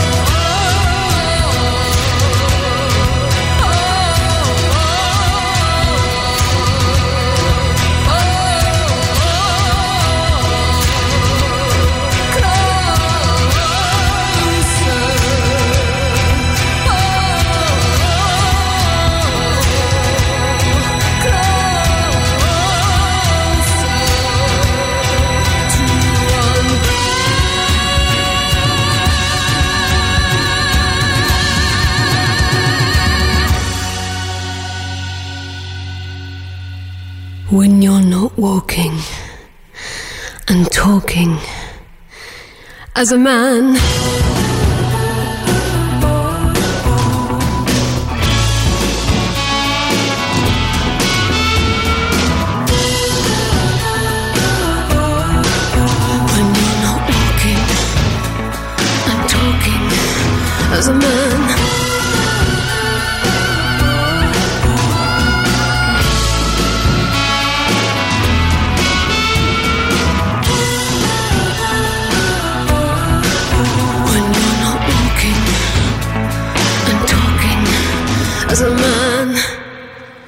As a Man, lei è Anna Calvi, tutta, tutta inglese ma in realtà da padre italiano, questa ehm, chitarrista straordinaria che poi ha anche una voce meravigliosa, lei faceva parte di un gruppo che si chiamavano Chip Hotel, noi li passammo qua eh, davvero, davvero una vita fa e poi è venuta fuori la voce eh, bellissima da solista di Anna Calvi. Con noi la dottoressa Rosa Maria Spina per l'ultimo blocco. Ehm, eh, Doc, come vogliamo chiudere questa puntata? Eh, io non ho, non ho ben capito, non ho ben capito dove siamo andati a parare, nel senso abbiamo raccontato di tutto, abbiamo parlato di tradimenti, abbiamo parlato di eh, ultimamente adesso anche di, di- Beh, di- delle, appena- delle tecniche. appena accennato Abbiamo bondage. è, talmente, è talmente tanto vasto, esatto, questo volevo dire, è talmente tanto vasto come discorso che non siamo andati a parlare da nessuna parte, abbiamo raccontato soltanto una, una briciola di quello che è. Sì, decisamente sì, cioè diciamo che approfondire tutto il mondo del BDSM richiederebbe anche più di una puntata. Beh, sei, sei diciamo libera di che- scegliere di farlo se vuoi, è come, come abbiamo fatto con le nostre eh, con le tue colleghe a questo punto, con eh, Fabiana Liliana e Fabiana, e certo. Fabiana e, mm, eh, con Liliana e Fabiana abbiamo scelto di fare due puntate sulle sette. Beh, potrebbe essere un'idea perché così magari possiamo approfondire meglio tutte le diverse tecniche, diciamo così, all'interno del BDSM, visto che anche Eh, lì insomma, ci me. sono pratiche insomma che possono essere anche molto molto fantasiose però quello che mi viene da dire ecco un po' in chiusura di puntata proprio Sì. perché ci sono tantissime tecniche io direi che magari anche un po' più di apertura mentale potrebbe andare bene nei confronti del BDSM, perché quello che capita anche a me spesso con alcuni miei pazienti è che molti dicono ah no, per me il BDSM nella vita mai e poi mai perché è troppo. Me l'ha detto Cioè, una mia in amica realtà- stasera, ho detto sai stasera parliamo con la dottoressa di questa cosa, lei ha detto ah no no a me non mi interessa così a priori. Sono rimasto Ecco, molto male questa, questa risposta. Eh, questo infatti può essere un pregiudizio che ecco, potrebbe essere anche importante sfatare perché in realtà non è così, in realtà proprio perché è un mondo estremamente variegato, una pratica è una pratica anche estremamente, estremamente soft che può andare bene per chiunque di noi, Beh, io penso che si possa trovare eh, dalle manette alle bende per appunto farsi bendare gli occhi, cioè ce ne sono talmente tante che in realtà possono essere estremamente estremamente erotiche. E poi diciamocelo Anche- Doc, a livello di gioco, così esatto come stai dicendo tu, basta andare su Amazon e si trovano dei kit tipo a 12 euro certo. dove c'è dentro di tutto. Certo, però per esempio ora pensiamo no, avere un rapporto bendati, per esempio, inevitabilmente escludendo la vista obbliga eh, ad amplificare gli altri sensi, quindi immaginiamo anche la potenza erotica che può venire fuori da un gesto così semplice. Quindi magari prima di dire no così a priori, perché non provare? Non posso smettere di pensare- questo suggerimento. Non posso smettere di pensare a Kim Basinger in nove settimane e mezzo in cucina con Mickey Rourke, bendata. Eh, No, vabbè, siamo- c'è, c'è stata tanta Beh, filmografia, ma soprattutto. storia, Quella non- però ha fatto storia, caso, dai, no? su. eh. Ma soprattutto tanta letteratura in questo senso anche l'abbiamo citato anche la scorsa settimana Sì. quando abbiamo parlato di parafilie la scorsa settimana lo scorso appuntamento Sì, con te mese. Sì, eh, Sì, quando abbiamo parlato di parafilie rife- riferendoci a 50 sfumature di grigio no? e i sequel Esatto, esatto. Ecco perché diciamo che proprio così per chiudere mi verrebbe proprio da dare il suggerimento, prima di dire no, provate, poi ne riparliamo e, e poi insomma si può sempre valutare. Le no? uniche cose a cui bisogna dire di no prima di provare sono le droghe. Poi dopo tutto il resto secondo me va provato in assoluto. ci sono delle, del- mh, diciamo dei cardini boh, forse cardini non è, non è un identikit psicologico di, di chi è affascinato al di là del ruolo dal, dal BDSM è possibile farlo o bisognerebbe andare comunque nel dettaglio delle pratiche che più ci affascinano No, in realtà no, perché diciamo che, eh, cioè nel senso è possibile, quindi dicevo no, nel senso non è necessario sì, andare sì, troppo certo. nel dettaglio, ecco, perché diciamo che tendenzialmente queste sono pratiche che giocando molto sul ruolo di avere il controllo e perdere il controllo sono molto spesso ricercate da chi nella vita ha per esempio un ruolo magari di potere, ruoli manageriali, eh, che hanno bisogno proprio di lasciarsi andare, di perdere il controllo e di cederlo a qualcun altro e quindi in quel momento di non pensare a dover eh, avere diciamo tutto appunto sotto controllo. Eh, quindi diciamo che in linea generale è questo un po' un, un identikit ovviamente molto tra virgolette standard perché poi se entriamo nel profondo c'è una, varia- una varietà anche qui enorme. Poi c'è anche chi semplicemente è un po' più curioso nei confronti della sessualità e quindi fa ricorso al BDSM con il concetto anche di sperimentazione o di trasgressione. Io diciamo voto- che queste sono un po' le macro categorie. Io voto per un'altra puntata. Se te, la posso, se te la posso buttare lì, voto assolutamente per un'altra puntata. Nel frattempo, noi, casa, cara dottoressa Rosa Maria Spina, ti salutiamo, ti ringraziamo infinitamente Grazie per questa bella puntata. Con te andiamo Grazie, sempre alla Doc. grandissima. E buon ci- anno questa è l'occasione per augurarti buon anno in diretta Vero, vero, grazie ci siamo mille, fatti gli auguri. grazie mille. Ce li siamo e fatti in a privato. voi e a tutti i nostri ascoltatori. Grazie, Doc. Noi ci sentiamo con te tra quattro settimane. Perfetto, e intanto per stasera buon proseguimento. Grazie, mille, grazie mille. Buonanotte alla dottoressa Rosa Maria Spina, la nostra Noi- sessuologa di riferimento. Noi salutiamo la dottoressa Rosa Maria Spina, mettiamo tempo della novità e andiamo a, a raccogliere Patrick Von Brook. Stasera Eh, fighissimo. Stasera fighissimo. Stasera Se la fa lui, tanto la sa fare, la sa sta- fare radio meglio di noi, quindi la fa lui. sì. Se state per andare, se volete andare a dormire, avete aspettato che finisse la dottoressa Rosa Maria Spina perché è interessante, bla bla bla. eh, aspettate ancora un pochino perché l'argomento di Patrick Aspettate è fino alle fighissimo. tre, che è un pochino. Eh, però aspetta, Aspettate fino vabbè, alle fino alle tre un Font. Pochino, dai, siamo a giro, Ah, c'è di font, per di font non eh. dobbiamo neanche chiederlo. Per di font arrivano a, po', arrivano a frotte, dai, Sì. Tempo della novità e poi Patrick Von Brook. Brand new music. La musica nuova a Radio Rock.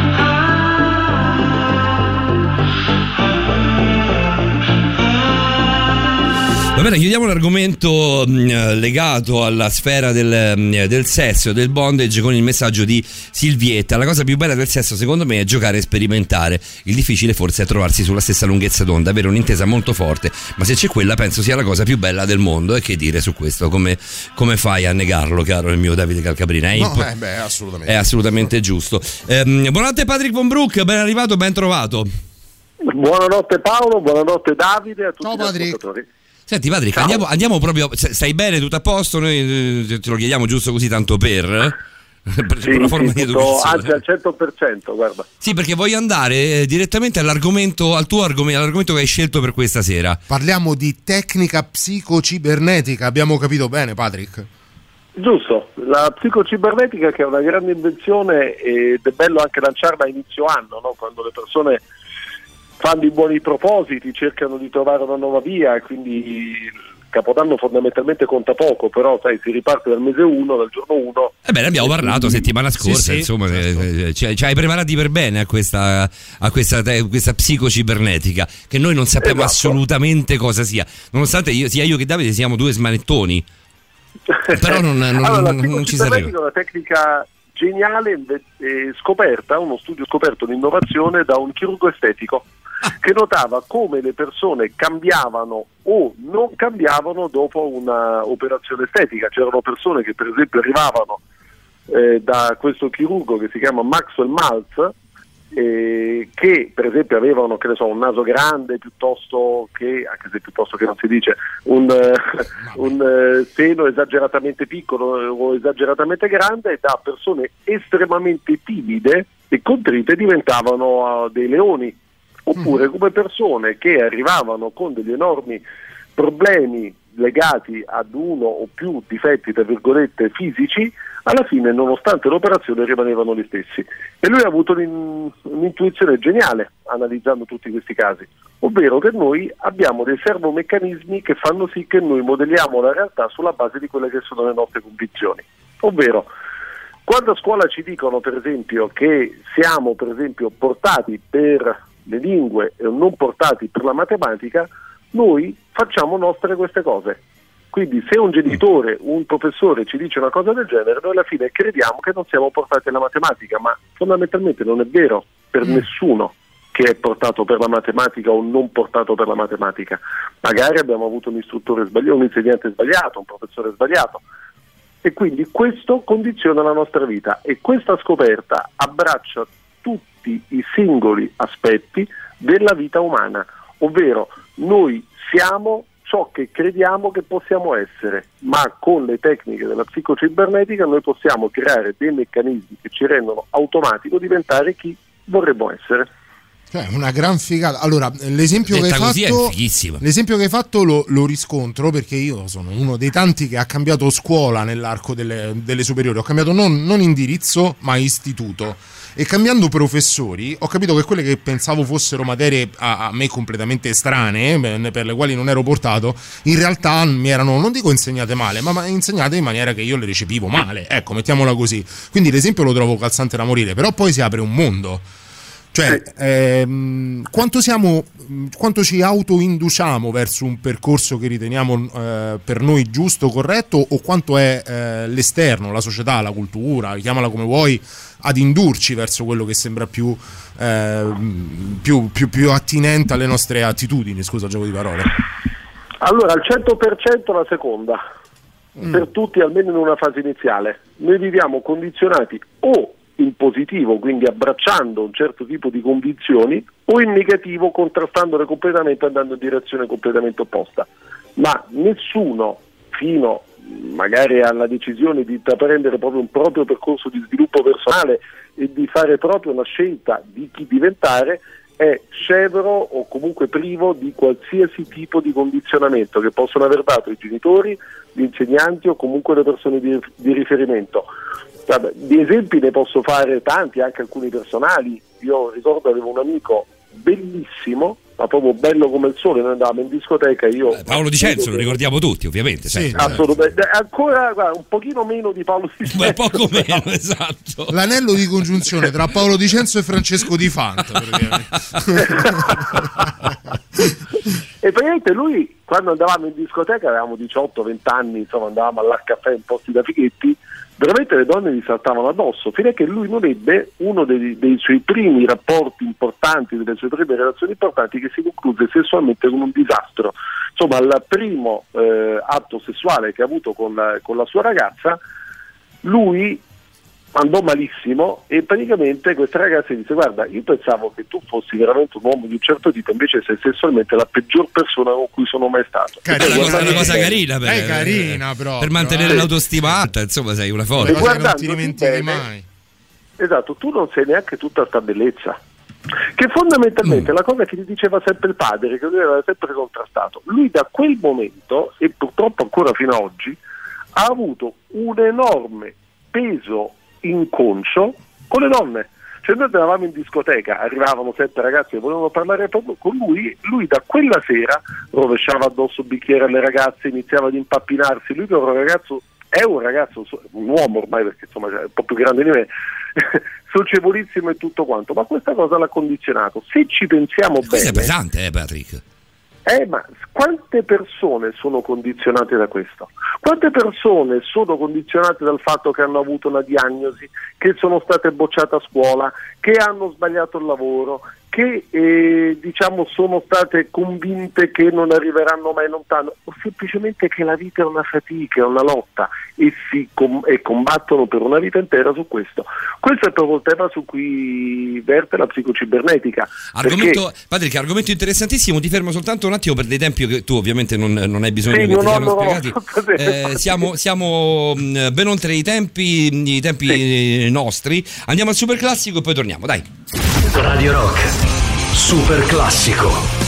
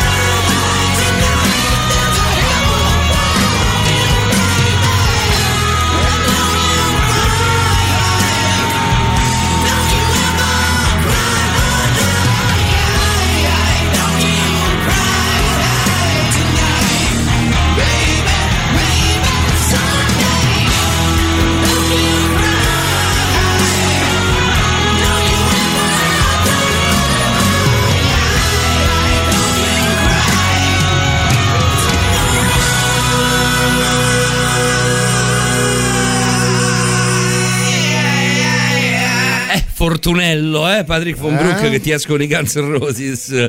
Canzone eh, ballatona proprio da pomicio, da pomicio a linguatura.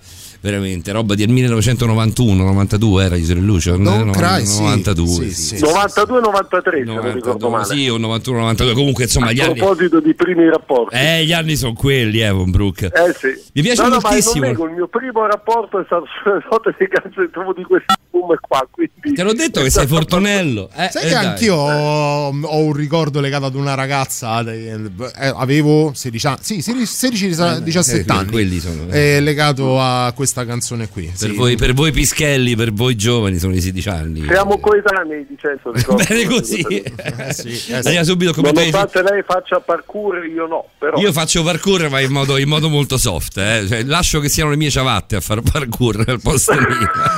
Tutte e tre. A lui basta sudare. Ne parlavamo fuori onda ehm, con, con Davide. Sai che quando tu, tu che sei uomo assolutamente di radio, ehm, quando, quando si parla in fuori onda dello stesso argomento di cui si parla in onda e non si parla di altro, eh, effettivamente l'argomento è- vuol dire che è molto forte. E, e ci sta, l'argomento, il tuo argomento di questa sera è fighissimo. E parlavamo di quando si va, si va in bianco, no? di quando poi dopo c'è l'ansia da prestazione. Nel senso, tu ti convinci che non, non ce la fai e di fatto in quel momento Eh, non, ce la fai. fai. più, più- più pensi di non farcela, più è possibile che tu non ce la faccia. E poi questa cosa la diciamo, la diciamo per le femminucce, l'uomo si incazza da morire. Ah, beh, sì. l'uomo Sì, si incazza, cioè, ah. quando si va in bianco ti incazzi come una bestia. Te la puoi Beh, prendere noi con poi te stesso. viviamo in una società poi molto patriarcale, no? dove c'è il valore del- dell'uomo, dell'onore, che insomma è molto, molto radicato. Cioè, l'uomo, c'è una scena meravigliosa in un film, non so se l'avete visto, con eh, De Niro e e Billy Crystal che si chiama Terapia e Terapia Pallottole, pallottole, dove è un mafioso. dove De Niro è Polvitti, capo mafia, che va a Miami dove si deve sposare il suo psicanalista e gli dice guarda sono andato in bianco. Detto, È la prima volta, eh, non mi è mai successo, due volte. È, è un gioiello vita. terapia e pallottole. È Sì, veramente un, un, gioiello. veramente un film, un film straordinario. E la cosa che de- del, diciamo de- del problema sessuale maschile è un fattore, è capitato anche a me assolutamente, quindi proprio svelo ogni tipo di cosa, mh, 99% psicologico. Eh sì. Perché Sì. poi il problema è che quando avviene, ovviamente il pensiero va lì e uno pensa, e lì torniamo alla psicocibernetica di Maxwell Maltz, io non sono capace. E quindi se io mi convinco che non sono capace, il mio corpo e il mio servomeccanismo fa sì che io in qualche modo non funziona. Che cos'è un servomeccanismo del corpo? Quando noi per esempio dobbiamo mangiare, non è che pensiamo adesso con l'avambraccio destro mi allungo verso la forchetta, mentre con l'avambraccio sinistro la spalla prendo il No, coltello. e rientra nel- e nel- nell'ambito delle, delle cose automatiche, dei gesti Lo fai automatici. automaticamente, anche se da bambini ci abbiamo messo un macello di tempo facendo bestemmiare i nostri genitori perché abbiamo imbrattato cucina e sale da pranzo. Esatto. Oggi lo facciamo guardando Instagram, ascoltando la radio, parlando con un'altra persona e forse neanche ricordandoci che cosa abbiamo mangiato. Ma se noi appunto, come tutte le cose che sono automatiche, noi iniziamo a convincerci che abbiamo un problema in tal senso e mettiamo il focus su quel problema, questo avviene per esempio alle persone che hanno il terrore di parlare pubblico e che si convincono che non sono in grado di parlare pubblico, pur essendo assolutamente in grado, si bloccano. Ma questa è un'altra paura comunissima, no? un'altra, un'altra, un'altra che cosa che... è la prima paura. In Gran. Bretagna la paura di parlare in pubblico viene prima della paura di morire. Ma è incredibile. Questa è una ricerca dell'Università di Oxford di penso una decina d'anni fa circa che stabiliva questa cosa, che è incredibile. Quindi noi con i nostri servomeccanismi facciamo sì che la nostra realtà avviene. Quindi noi dobbiamo, se vogliamo cambiare determinate parti, convincerci anche di cose che al momento non esistono. Per esempio, se i fratelli Wright si fossero convinti di quella che era la realtà del momento, che non, Non si poteva volare, eh, l'uomo non avrebbe mai volato. Certo. Ma loro non ci hanno creduto e hanno lottato una vita intera per inventare l'aeroplano convinti, nonostante tutto dicesse il contrario, che si potesse volare. Un esempio più banale, Lewis Hamilton è campione di Formula 1, io non sono un suo grande tifoso ma ne riconosco l'assoluta eccellenza di guida è cresciuto in un mondo in cui la Formula 1 era uno sport per ricchi e bianchi. Lui, uomo di colore e non ricco, sicuramente non abbiente, ma Sì, ha per- le origini no, ora potrebbe comprarsi l'Inghilterra, però come origini Sì. no. Gli danno pure il resto ora- se, se compra in Inghilterra. C'è lui, Elisabetta e... Sì, stanno lì, insomma. Però la sua grande forza è che ci ha sempre creduto. Allora Denzel Washington ti dico. Sì, sì, ma di esempi ce n'è veramente tantissimi, ma quanto la loro convinzione e il fatto di rendere quasi automatico ogni atto che loro facessero volto a quel risultato ha cambiato la loro cosa. Loro non si sono rassegnati a quello che o gli dicevano i genitori o che diceva il mondo. Un esempio anche clamoroso è Stephen Hawking in tal senso. Stephen Ah, Hawking no, gli vero. venne, dia- gli venne diagnosticata la SLA con una prospettiva di vita di 5 anni, se non ricordo male, se non 3, e lui ci ha vissuto 50 anni con la, SLA. Focalizzato su tutto ciò che potesse fare. Bebe Dio, un altro esempio. Bebe Dio voleva a tutti i costi fare. Eh sì, lei è un esempio, un esempio abbastanza. mm, Quando appunto Forte. gli vennero amputati avambraccia e, e- e- e gambe per- perché aveva la meningite a 11 anni, quindi lei non era Zanardi famosa, per quanto non è che poi sia consolante, ma eh, lei aveva il sogno di andare alle Olimpiadi, le Olimpiadi per la categoria paralimpica per chi aveva la disabilità di Bebevio non era possibile, lei lo ha voluto così fortemente che addirittura sono state cambiate le regole per lei.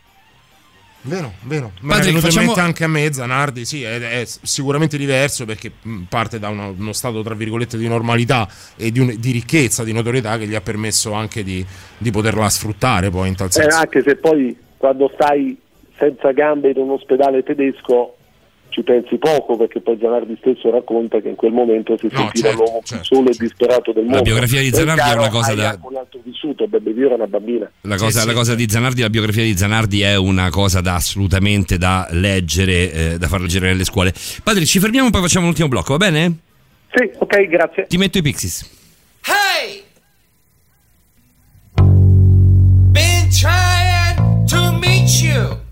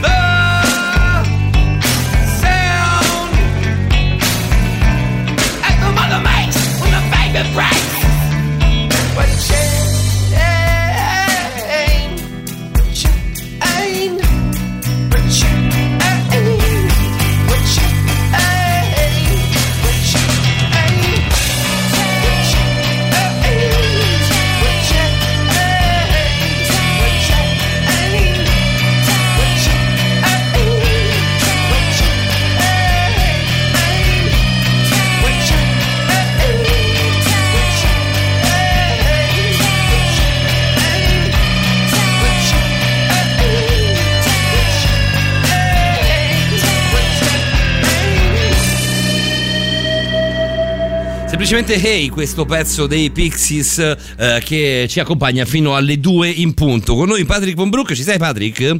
Presente. Presente, presentissimo.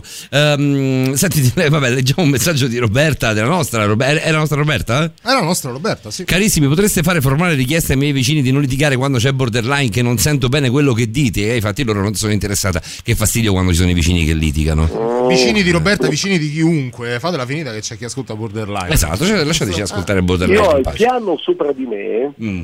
Una, eh, questo a proposito di borderline, dovremmo farci una trasmissione, una bambina molto giovane, che avrà tra i due massimo tre anni, che si chiama Bora.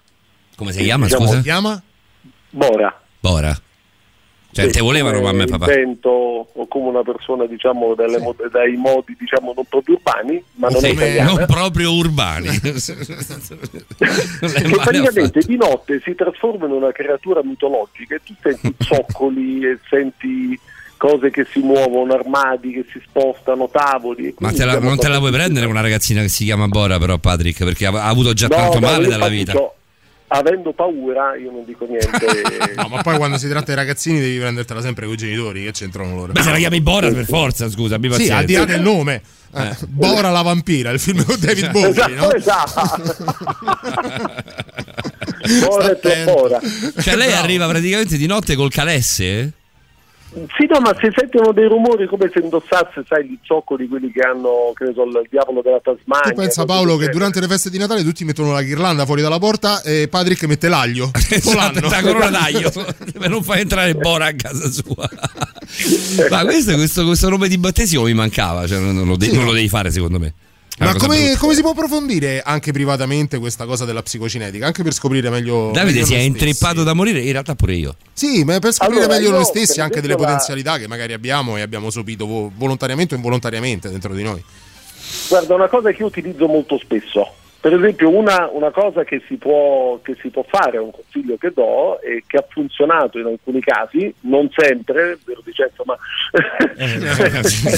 Ma io sono, io sono, io sono, la- la- sono- sono ciò che conferma la, la regola, l'eccezione che conferma la No, regola. che Per Dio- me funziona dica- tutto molto poco e molto male. È talmente pronto No, ad affrontare questo nuovo esperimento della psicocinetica di Cenzo che diventerà social media manager di Borderline Sì, sì, Corner sì, per poi passare proprio a tutta Radio Rock. Mi, mi ma sono proposto, sì.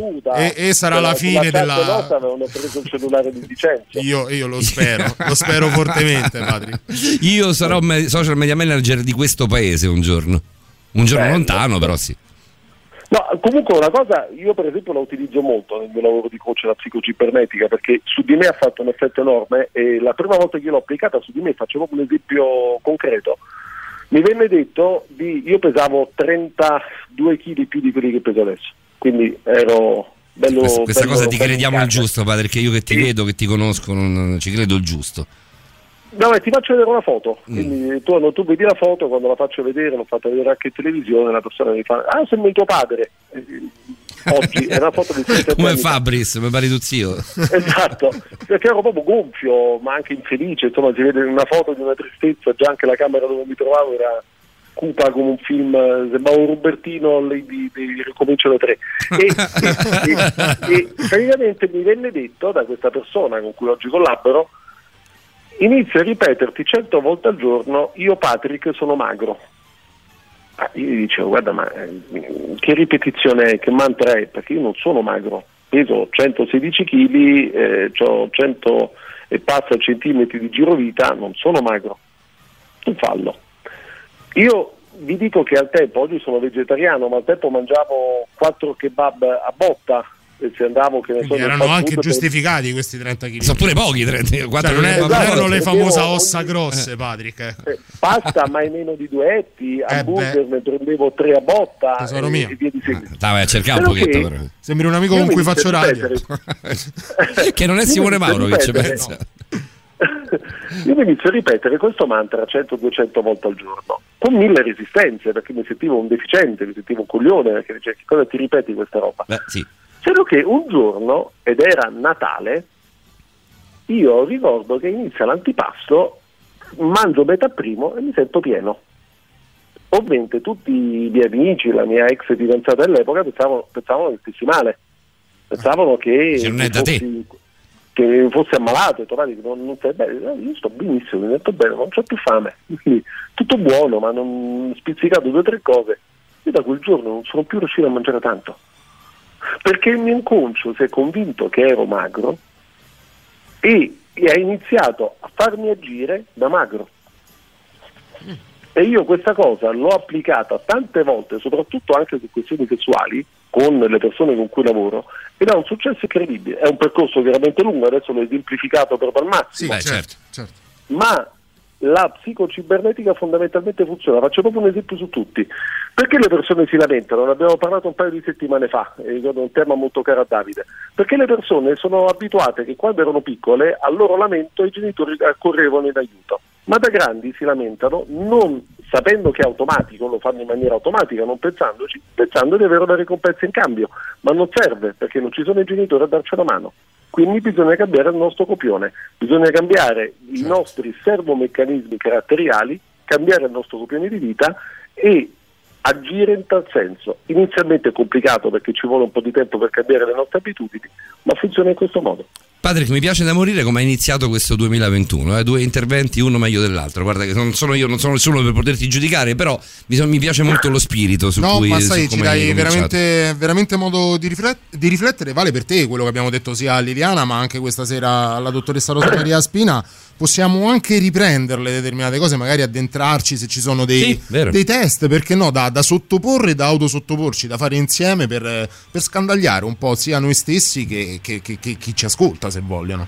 Ti lasciamo, ti lasciamo eh, Patrick con questo linguaggio, con questo messaggio. Eh, basta, da ora mi ripeto H24 che sono magra e ho le zinne. Patrick mi ha convinta. Battuta a parte, questa sorta di mantra fanno parte della cosiddetta programmazione neurolinguistica, PNL, di cui Eh, abbiamo già parlato, tra parentesi. Allora, la PNL diciamo, prende alcuni elementi, la- le- non va assolutamente in contrasto con Maxwell Maltz che ha fatto diciamo, una ricerca tutta sua, ma la PNL lavora molto su, su questo. A proposito di PNL, settimana prossima parliamo come interrompere gli schemi negativi. Perfetto, grazie Patrick. Ottimo, buonanotte ciao Patrick, Davide grazie. ciao Paolo, un Ciao Patrick. grande, buonanotte a tutti. Ciao, buonanotte, buonanotte, c'è la novità.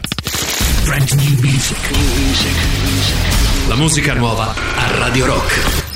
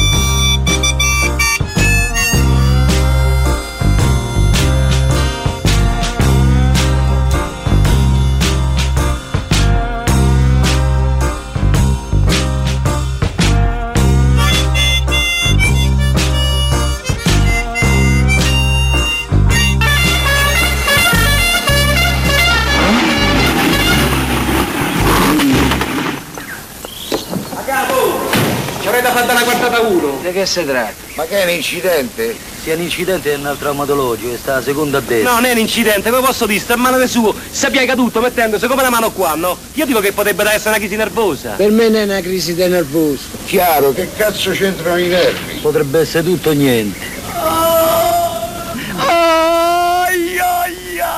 Tocca farlo visitare, portarlo all'osservazione e chiamare il dottore. A proposito, ma c'è sta il dottore? Ci sta, ci sta. C'è sta il dottorino. E come non c'è sta il nostro dottorino, adesso ti, ti ho, ti ho rispolverato anche la sigla di qualche tempo fa, caro Francesco Picco di Fant. Buonanotte, ben arrivato. Buonanotte Paolo, Davide, buonanotte a tutti gli ascoltatori e a tutte le ascoltatrici ovviamente. E quando, e quando ti scappano di Font? tu sei, tu sei la goccia cinese?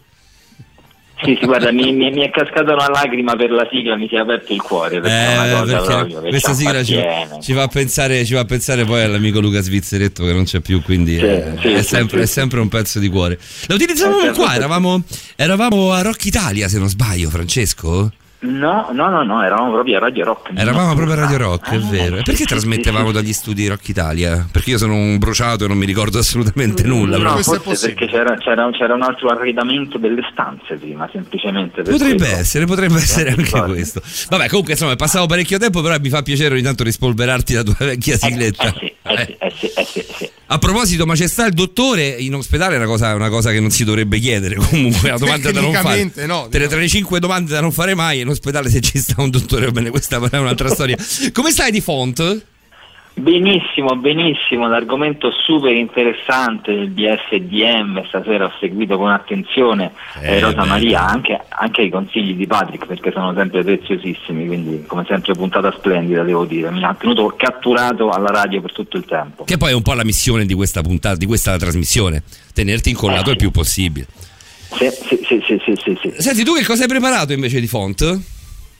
Allora, proprio se- essendo mh, ehm, ispirato dalle parole di Rosa Maria che parlava di questo gioco, Slave Master, no? di dominanza e sottomissione, eh, mi è proprio venuto in mente di parlare dei segnali del linguaggio del corpo che eh, implicano dominanza o dei segnali che segnalano sottomissione. Eh dai, stasera, stasera era facile l'imbocco. Ci eh. sono delle cose che ci fanno capire se eh, siamo di fronte ad una personalità slave, quindi diciamo schiavo o da, da master, da dominante, al di là del contesto del... Così, del tipo al bar. Beh, Sì, eh, diciamo che mh, ma- mai giudicare dalla copertina sicuramente in Mm. questo caso ci sono persone insospettabili, no? magari manager di potere che eh, tu li vedi appunto nel- nella loro vita quotidiana e sono persone che ispirano potere e dominanza e magari proprio per bilanciare questo aspetto si divertono a fare le slave. Quindi assolutamente non, non possiamo dirlo con certezza, però, però possiamo vedere dei tratti di personalità che possono tendere verso quel modello, quindi alcuni tipi di atteggiamenti anche nelle, diciamo, nelle situazioni comuni, come dicevi al bar, di persone che ci fanno mh, istintivamente pensare più a un'idea di sottomissione o di dominanza. mh. In questo senso sì, possiamo rilevare dei- degli elementi senza però dare l'etichetta a livello sessuale, no? come dicevamo comunque prima con Rosa Maria. Sì, nella vita comune, casi- diciamo. eh, esatto, non si sa mai se il gioco di ruolo mettiamo totalmente un'altra maschera che ci permetterebbe di liberarci dallo stress Anche e perché poi di fatto è luogo, è luogo comune dire che chi è ad esempio schiavo in, in un rapporto di BDSM, in un rapporto in- in- tra, tra quattro mura, in realtà sembra avere una, una- una personalità molto dominante ehm, all'esterno con gli altri. È un luogo comune oppure no? Beh, eh, questo dovremmo forse chiederlo a Rosa Maria, però sicuramente Mm, c'è eh. un gioco di bilanciamento nel gioco di ruolo, perché il gioco di ruolo, eh, cioè se tu eh, fai una cosa tutto il giorno, poi non è che nel gioco di ruolo fai la stessa cosa, vuoi divergere, il divertimento Eh, certo. vuol dire proprio divergere, cioè andare da un'altra parte, no? quindi è, è l'immaginazione e la fantasia, il trovare nuovi mondi che ci, eh, che ci dà quel sale in più, che ci fa divertire, quindi di solito andiamo a completare o a vedere mondi eh, a toccarli con mano o a toccarli con la fantasia che sono lontani, diversi da noi, a quello il gusto dell'esplorazione. Anche no? Di solito. semplicemente andare a, a poter sfruttare quella parte di noi che magari il, il costrutto sociale dove, dove viviamo, dove esercitiamo, sia come le nostre personalità vere e proprie che quelle di, di ruolo e di status, non, non è possibile farlo, che sia per un discorso lavorativo o familiare. Esattamente perché il concetto proprio di ruolo si basa non tanto su quello che facciamo noi, quanto sulle aspettative che tutti quelli intorno a noi hanno su di noi. Quindi Certo. è, comunque eh, ti porta, porta a uno stress, diciamo, a un logorio e anche a un appiattimento della routine, no? Mm, qualsiasi attività che venga ripetuta quotidianamente nello stesso modo. Quindi genera uno stress che viene liberato nel divertimento, nel prendere un'altra direzione, quindi nel provare qualcosa di diverso da quello che si eh, prova a livello esperienziale ogni giorno. Ci torniamo subito, subito dopo il, il prossimo pausa, la- eh, il prossimo brano, la prima interruzione Ma musicale certo. con te, così andiamo proprio in quelli che sono i, i segnali veri e propri che il, il corpo e il viso il- de- del dominante ci, ci offre e la stessa cosa ovviamente per chi è slave, per chi magari è sottomesso. Vi faccio ascoltare Daydream in Blue. Vai.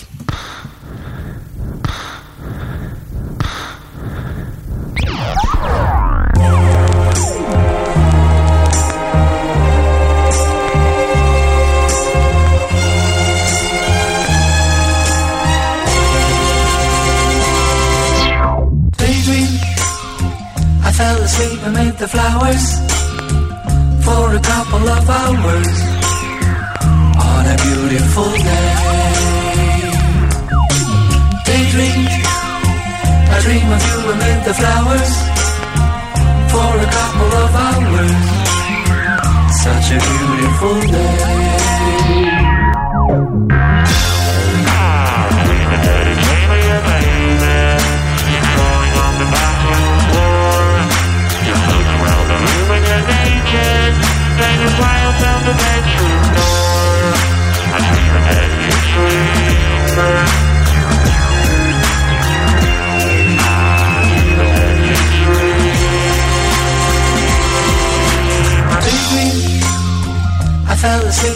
The flowers for a couple of hours on a beautiful day. I dream of you the flowers for a couple of hours. Such a beautiful day.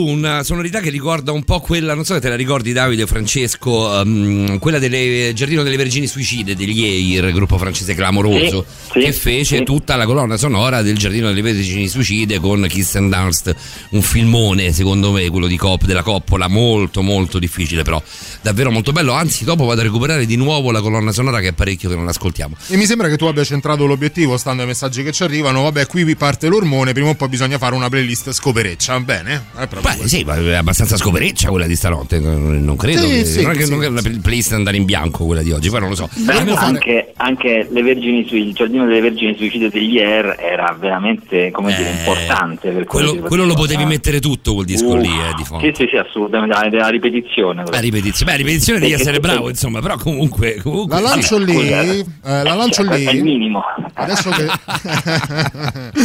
adesso che c'è Francesco, ovviamente eh, Paolo, ma, ma anche tutti gli altri eh, collaboratori che fanno parte della squadra di Borderline, perché vedevo che la chat è ancora bella attiva anche a quest'ora, come sempre si confà a tutto il gruppo di lavoro di Borderline. Visto che oggi abbiamo parlato di fare la pagina di Borderline su Facebook, ma nessuno se la sente di portarla avanti. Ma scusa, io mi sono proposto. Lascia perdere, nessuno che la possa fare, di fonte. ne- nessuno che sia in grado di farla, allora si sente di portarla avanti, mettiamola così. Eh, potremmo fare in realtà un canale Spotify dove caricare le- Oh, i, i podcast delle puntate di Borderline, ma anche delle, delle playlist a tema, perché no? Potrebbe essere più facile e più fruibile. Sì, Paolo, Paolo ha molta più dimestichezza con Spotify, sarà un ottimo... Su Spotify ce la posso. Scherzi a parte, su, su Spotify ce la posso fare. Allora devi capire Come- che come si divincola Paolo, di font, eh? quando fai le videochiamate con Paolo, lui è il classico tipo che si inquadra l'orecchio per farti Sì, capire sì. il suo rapporto con la tecnologia. Per cui No, bisogna sa- andarci piano. Cioè, per me il telefono serve per parlare, non per vedersi. Eh, certo. Ma almeno che in determinate usa ancora- situazioni che però con te non, va- non- non funzionano perché non vuoi. Fondamentalmente. Paolo usa, usa ancora l'account MySpace, Paolo, Sì, quanto ancora MySpace. aggiornato. Si è, fatto, si è fatto l'ultimo Brondi, quello con i quello, quello numeroni. del cappuccetto rosso, quello da bambina. con i numeroni. Sapete che siete due merde, ma ve lo voglio proprio, ve lo voglio proprio buttare lì. Hai visto mai qualcuno poi possa cogliere? Va bene, senti di Fant, ehm, tu, come, Sì. tu come sei? Più, mi sei più slave o più master nelle, nelle quattro mura? Beh, in realtà eh, secondo me è sempre divertente insomma, alternare un Switchare. po'. i- Sì, essere, no, come dire, a, a giocare un po' eh, in questo cambio di posizioni, metaforico e non, insomma, no, capisci? Quindi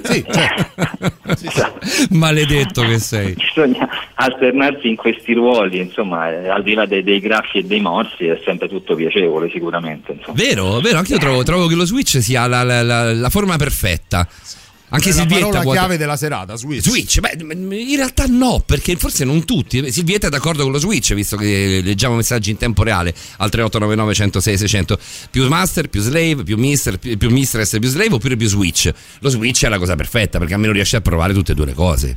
Ma anche, nella Poi c'è- anche nell'arco della stessa serata, eh, di Fant. Sai che c'è? Dipende sì, sì, anche no, dal ma- partner. Ti posso dire sta cosa, ti posso mettere questa variabile. Dipende anche dal Vero. partner. Però Vero, se ho un partner o una partner che vuole fare la, master, la, la mistress o il master, niente di più bello c'è di sottometterlo. Ma anche a livello corporeo, bana- banalmente parlando, la donna sopra e l'uomo sotto, è normale che eh, la donna in una posizione di superiorità in quel momento, no? poi magari si cambia posizione e anche come dire, la simbologia stessa del corpo, la posizione stessa del corpo parla di, di cose differenti. Quindi, Io questa te la eh, passo per il tuo ruolo, perché il dottorino Tre- ta- qui sei tu. Questo è facile, per- però non, non sono proprio, proprio così d'accordo. Eh.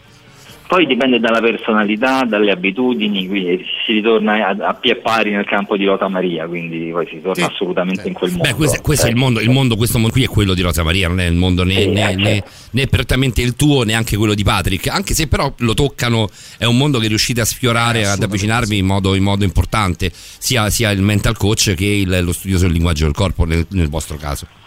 Beh, sì, anche perché in effetti il gioco della seduzione tra uomo e donna, richiamando un po' quello che Rosa Maria diceva a livello evolutivo, noi abbiamo comunque dire, un programma di base, no? l'uomo era appunto quello di mm, spargere il seme banalmente, mentre la donna era quello magari di cercarsi il partner più stabile per man- mantenere al sicuro la prole e crescerla.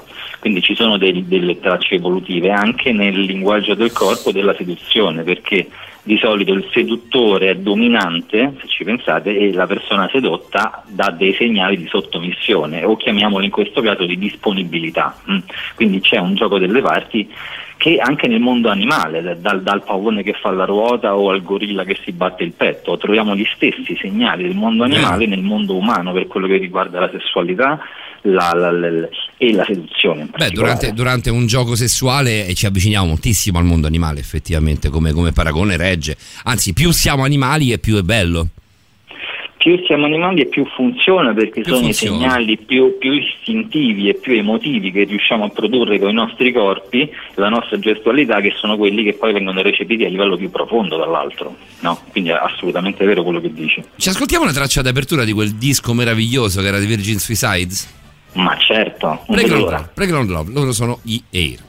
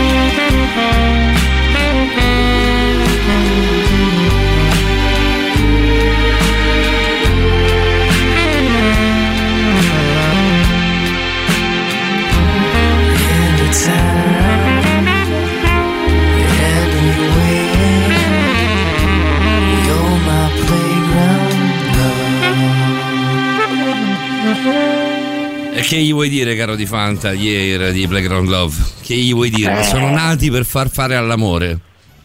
Sì, sì, sì, la playlist della serata, come dicevamo prima, veramente, veramente azzeccata. Eh, grazie, grazie, grazie. Senti Francesco, eh, salutiamo insieme eh, Filippa, nuova ascoltatrice a questo punto, cioè no, ascoltatrice in Ciao! realtà, in realtà che si palesa adesso, ma ci scrive ciao ragazzi, volevo solo dirvi che siete fantastici, adoro, ascol- adoro ascoltarvi ogni sera, un bacio. Tra che bello. parentesi. Ciao Filippa. Ciao Filippa, grazie e benvenuta eh, a bordo di Borderline, ma a bordo della notte di Radio Rock. Ehm, ti volevo dire, cara Filippa, che come tutti i nuovi ascoltatori che scrivono per la prima volta su Telegram o su WhatsApp, hai diritto a scegliere un brano musicale, quindi fallo tranquillamente. Con una Eh, certa, cioè, una certa solerzia, perché invece volevo poco- far, notare, volevo far notare a Difante che Filippa è stata di, di- di buon gusto, ha usato il plurale, quindi Vero. non appropriarti nulla, Francesco. Prego. Stasera non Ma ti vuoi perché? appropriare? Ma perché una nuova ascoltatrice si deve ancora abituare, solo per quello. sì, ha sempre. Cioè, sempre non lo freghi mai di fatto. guarda. Torniamo a sti segnali, dai Francesco. Sì, sì, sì, appunto, quindi parliamo, parliamo di sesso, parliamo di questo gioco di dominanza e sottomissione che poi è anche un po' a livello eh, naturale, spontaneo, il gioco della seduzione, spesso tra eh, cacciatore e preda, se vogliamo, no? Per Ti dirla barpione. come- Per dirla come in lord inglese, vedete, ho cambiato voce. cacciatore. Il cacciatore. Ecco. Di Segnali, segnali di dominanza sicuramente partiamo dall'alto, dalla testa, no? È un difante persona- dominante. Fantastica. Anche basta, dai. 10 e lode. Partiamo dalla testa per i segnali di dominanza, e dalla posizione della testa. Tenere il mento in alto è un segnale di dominanza perché si guarda la persona dall'alto in basso, pensiamoci, no? Giustamente.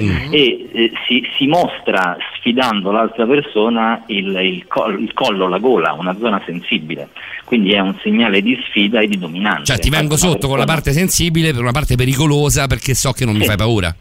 Esattamente, Mm. esattamente, quindi i segnali di dominanza spesso sono questi segnali al limite anche dell'aggressività, dipende con quale energia, Eh, infatti- con quale, dipende con quale sempre con quale, in quale contesto e con quale energia si fanno questi segnali. Infatti lo immaginavo, segnali- lo immaginavo contestualizzando in una litigata no? per strada. Eh, è, un, è un segnale molto aggressivo quello di mostrare il collo. Assolutamente e molto spesso se è una litigata tra persone che non si conoscono può essere la porta per un attacco fisico, un segnale del genere Mm. per esempio. Cioè, stai a fare un po' il coatto, ti prendo il collo.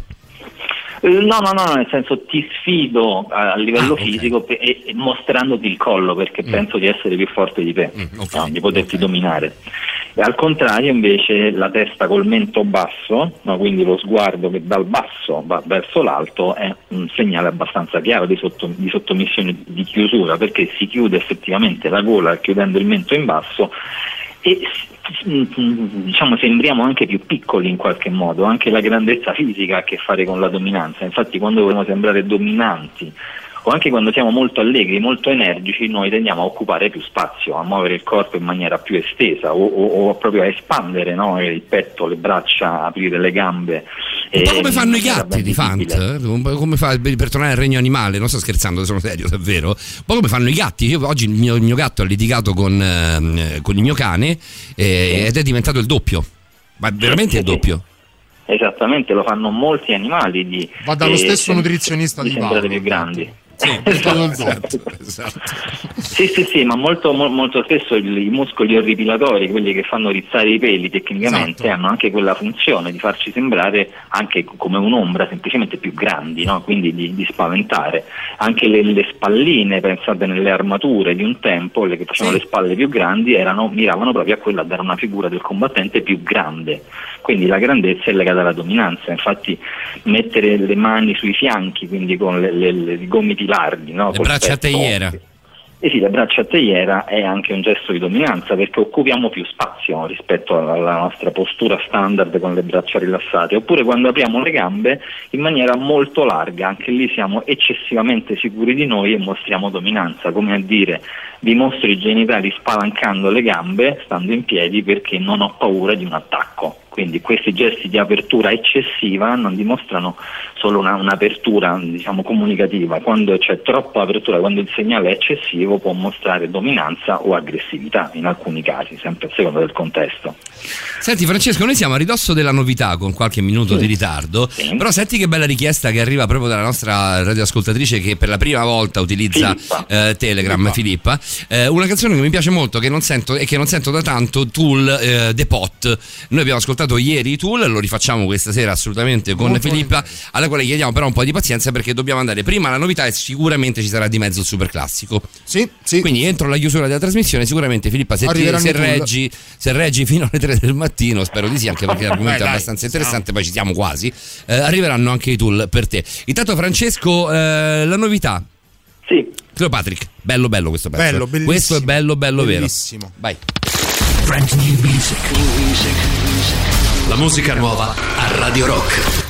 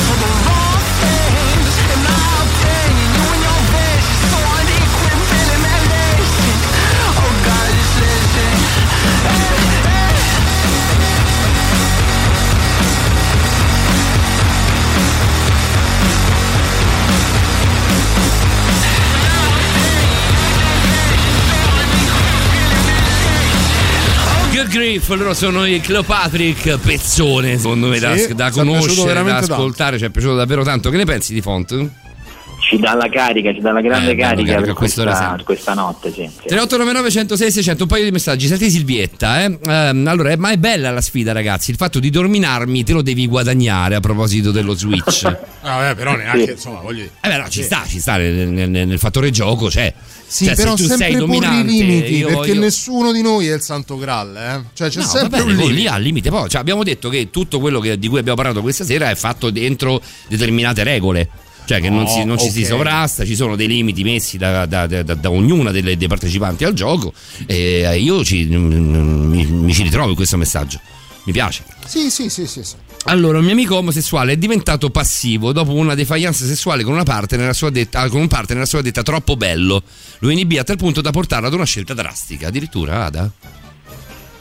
Beh, è una scelta bella forte questa, eh? giustamente sembra, come diceva insomma. Patrick, la mente ci guida, molto spesso a volte ci guida anche quando non vogliamo in alcune direzioni, quindi bisogna stare attenti a non fare di un'esperienza poi un trauma, perché altrimenti si rischia effettivamente un tipo di risposta forte, è quello che può capitare. Può, può essere sempre valido il discorso del confronto, no? Poi tra partner, cioè magari se sto ragazzo, ora non voglio sostituirmi né a psicologi né tantomeno a sessuologi, per Sì. carità non lo sono, però eh, se, sto, se sto ragazzo trovasse la- lui, eh, nel, nel partner, nel partner attuale, la possibilità di potersi confrontare apertamente, di raccontare questa storia, magari anche di, eh, di intraprendere un vero e proprio rapporto sessuale nell'immediato più diverso, tramite canoni diversi, e, e liberatosi dal- da questo peso emotivo che ha proprio con il, desi- il suo desiderio sessuale, potrebbe ritrovare un- uno slancio che potrebbe portarlo a- a- al vigore, alla, alla forza, chiamiamola così, per viversi un rapporto Cioè, sessuale da attivo. Lui ha paura, cioè diventa passivo perché ha paura della sua, del, del- del- della sua di avere potenza una defiance, Di avere una di avere una defiance, sì, sì, Ora, non so se non me- raggiunge le elezioni o non raggiungerla Eh, tanto da, da- da averla eh, da poter duratura nel tempo. insomma. esatto.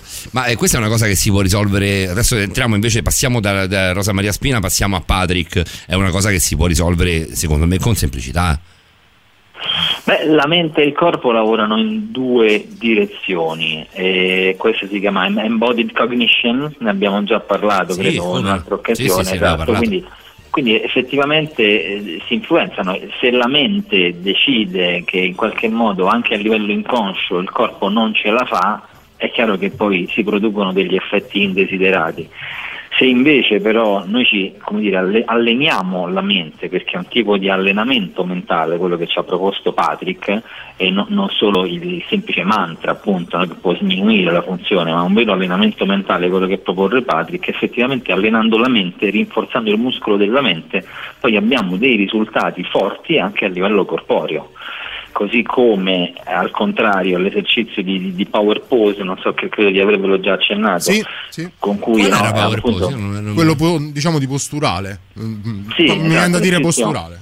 Posizioni positive del corpo, del fisico. Esatto, Ah, no, certo, certo, certo, certo, certo. esatto, assumere una posizione di dominanza no, energica, aperta, appunto quella di, di Superman, facevo l'esempio, Sì, per sì. qualche minuto manda segnali alla mente che ci potenziano effettivamente, quindi bisogna effettivamente giocare su questo binario e quando il corpo o la mente magari non sem- sembrano meno allenati, magari si può provare l'altro lato. no? Quindi Per stasera stiamo imparando questo: che la power pose di Francesco e il servo comando di, eh, Sì. di Patrick possono lavorare tranquillamente insieme.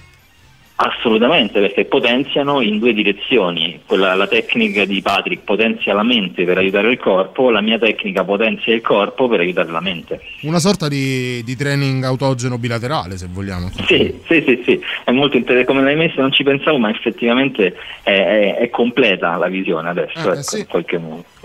Eh, mi piace molto questo, questo interfacciarvi. Di Fante è riuscito a svegliare anche Isabella. Anche Isabella ha imbroccato Che bravo. Di Fante, è tornata anche Isabella. Senza pietà, Isabella non ci ha affilato tutta la sera. No, tutta la sera si è no. messa la sveglia per di font. eh, ed è arrivata. Però, Però non l'hai La sentito. marchesa si è svegliata. Sì, perché Di Fante è il BDSM di, di, di Di Isabella. Vabbè, ognuno ha i suoi punti deboli, eh, ragazzi, non si scappa mica. Eh, ci mancherebbe. Eh, Patrick Cepia dice, dice Gianluca Cioè, Gianluca è sempre così, è sempre serafico e diretto Patrick Cepia Patrick Cepia sì fa il mental coach di mestiere cioè lui ha lasciato addirittura la radio che faceva anche, anche in maniera abbastanza, abbastanza costruttiva Eh, direi mettiamola- anche molto bene. mettiamola così ha scelto un'altra strada un'altra via che è quella di- del, del mental coach del mental coaching quindi sì Cepia perché, perché lo fa di lavoro Diciamo che tutti coloro che intervengono a borderline. Dai, non- incensiamoci non un per- po'. No, no, non è per incensare borderline, ma per sottolineare le nostre di incapacità, mie e tue, Paolo. Sì, beh, Perché però noi siamo, non è che ci voglia siamo i primi ad imparare, forse, forse molto di più anche di chi è all'ascolto, perché lo viviamo da posizione privilegiata. Però tutti coloro che collaborano con noi hanno le loro skills. Le loro però, però non, è, non è tutt'oro ciò che luccica, caro il mio Difant, perché come tu sai adesso c'è il... Super classico. Ma quando te frego mai? Vabbè. Però ti dice, stasera ti dice male, almeno per quanto riguarda me. Senti un po' che ti metto. eh. Radio Rock, super classico.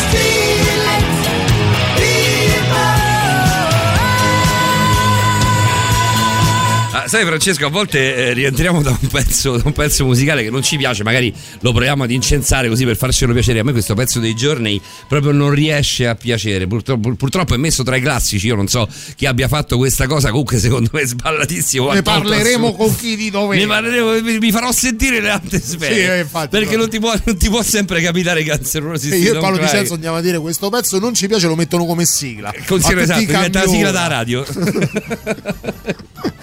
di fatto non c'è più. Francesco, piacere. No, no, ci sono, ci sono. Cioè, ci allora, sono. allora devi far finta Ah, almeno sì. di partecipare, eh, di fatto. Sì, sì, sì, no, no, effettivamente questo pezzo del giorno stavo riflettendo, se mi piace o non mi piace, però mi, mi ha fatto ballare, quindi ho seguito il Vabbè, mio ma a corpo. quest'ora ma, eh, di fanto ti fai arrestare così. piace a Francesco, lo sai che diventa. Se piace a Francesco, esatto. La No, ma i nostra. miei vicini sono, sono- sono contenti i vicini quando ballo. Poi tu, ma tu sei. Dimmi una cosa, Francesco, in attesa di ospitarti ovviamente qua in studio, ce lo stiamo promettendo praticamente da settembre questa cosa. Eh, Ovviamente le, le- le vicissitudini di tutti i giorni legate al, al coronavirus e a quant'altro eh, non, non ce l'hanno, non ci hanno permesso di, di ospitarti qua in studio. Ma ehm, tu quando sei al telefono con noi sei fermo oppure sei un camminatore? Io sono un camminatore cronico quando sono al telefono. No, tu mi hai insegnato che la radio si fa in piedi. No, Eh, una, una volta, una, una volta quando eri in forma la facevi in piedi. No, no, anche adesso, so. anche adesso, anche adesso. Sei bastardo, eh, di fatto. Eh, Hai visto? Eh, c'è di no, scherzo ovviamente, però eh, stare in piedi dà più energia, camminare Eh sì, dà eh più sì, energia. eh sì, E anche, anche la stessa gestualità, pensate, quando siete al telefono, voi gesticolate? Tantissimo. Sì, sì, è vero. Io cammino e Quindi- gesticolo. Esattamente, la produzione gestuale, così come il movimento fisico, ai- aiuta la comunicazione, aiuta a focalizzare il pensiero, aiuta a esprimere meglio i nostri pensieri. Quindi effettivamente non a caso anche la scuola dei peripatetici no, di, di Aristotele parlavano di filosofia camminando, perché camminare Vero, stimola vero, effettivamente il pensiero, stimola le energie. Quindi è assolutamente tutto vero questo che... Perché certi popoli che sono mm, per definizione molto, molto freddi, molto serafici, non, non gesticolano, però sono, mm, eh, sono persone molto, molto creative, molto, molto produttive. Mi vengono in mente i finlandesi, gli svedesi. Beh, la creatività è un conto, la comunicazione, la relazione è un altro. per esempio, gli, beh. gli anglosassoni sono famosi per usare poco le mani quando parlano, no? effettivamente.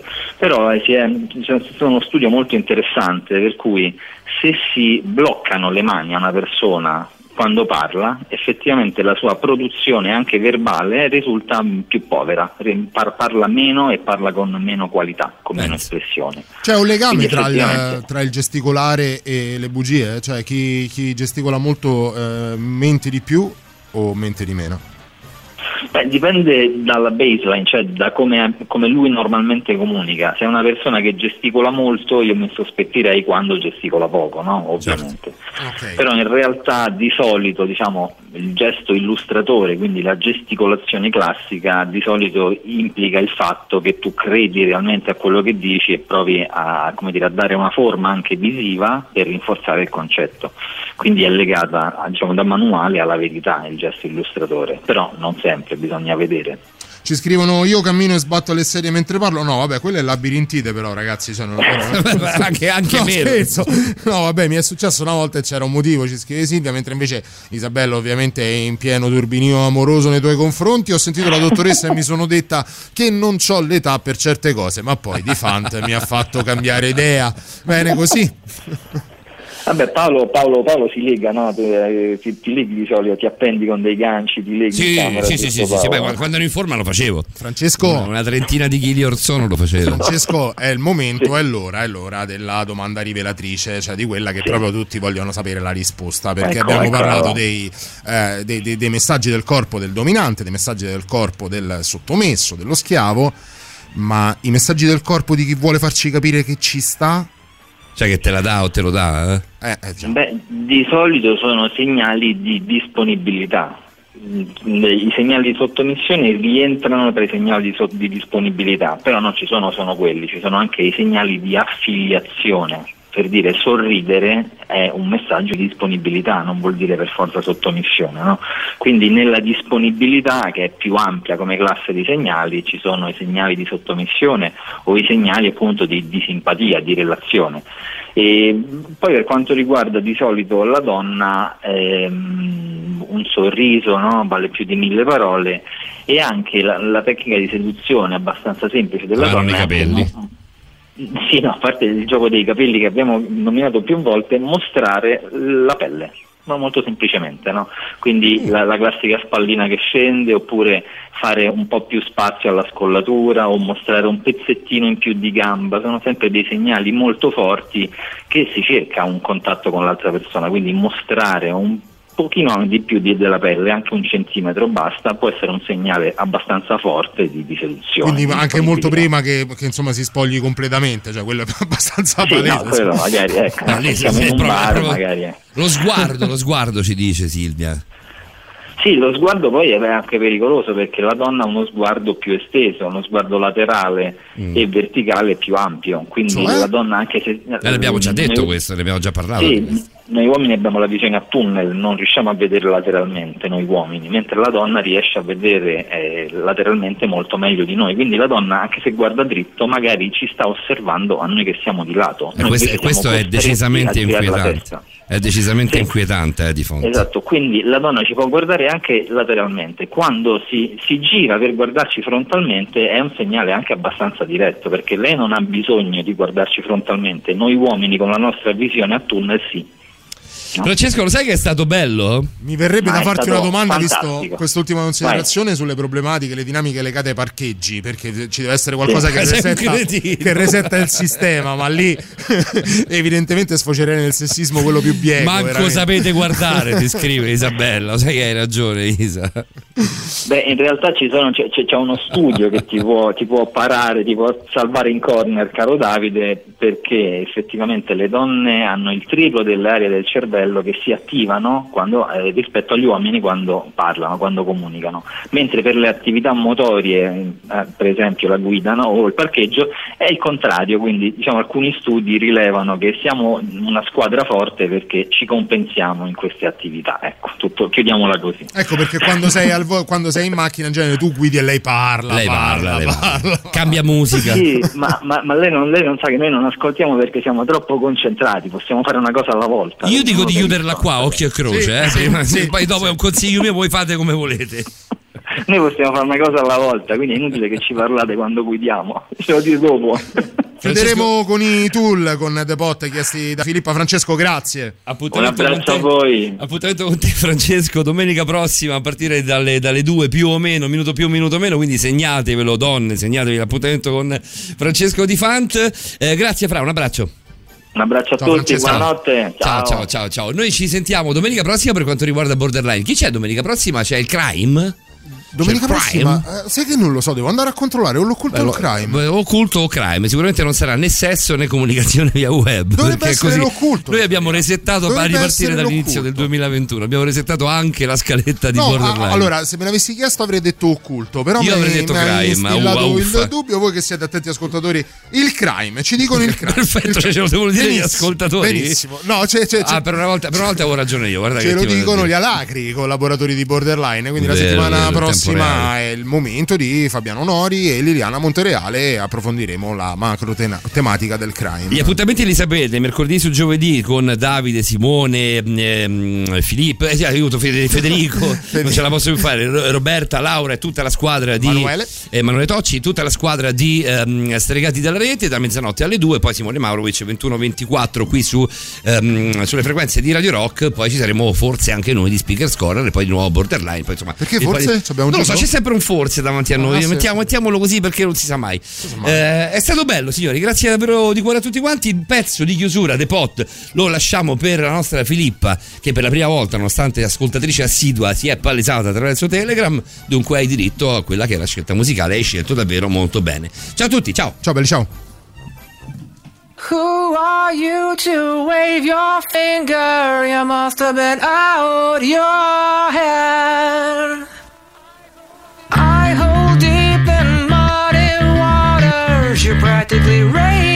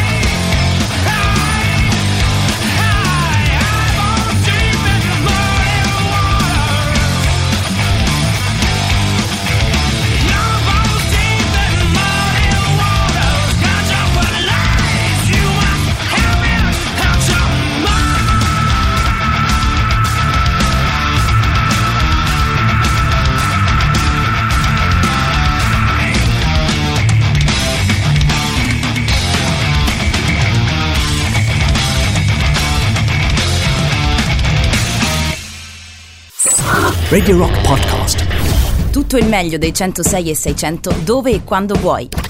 Radio Rock c'è e si sente. Anche in podcast.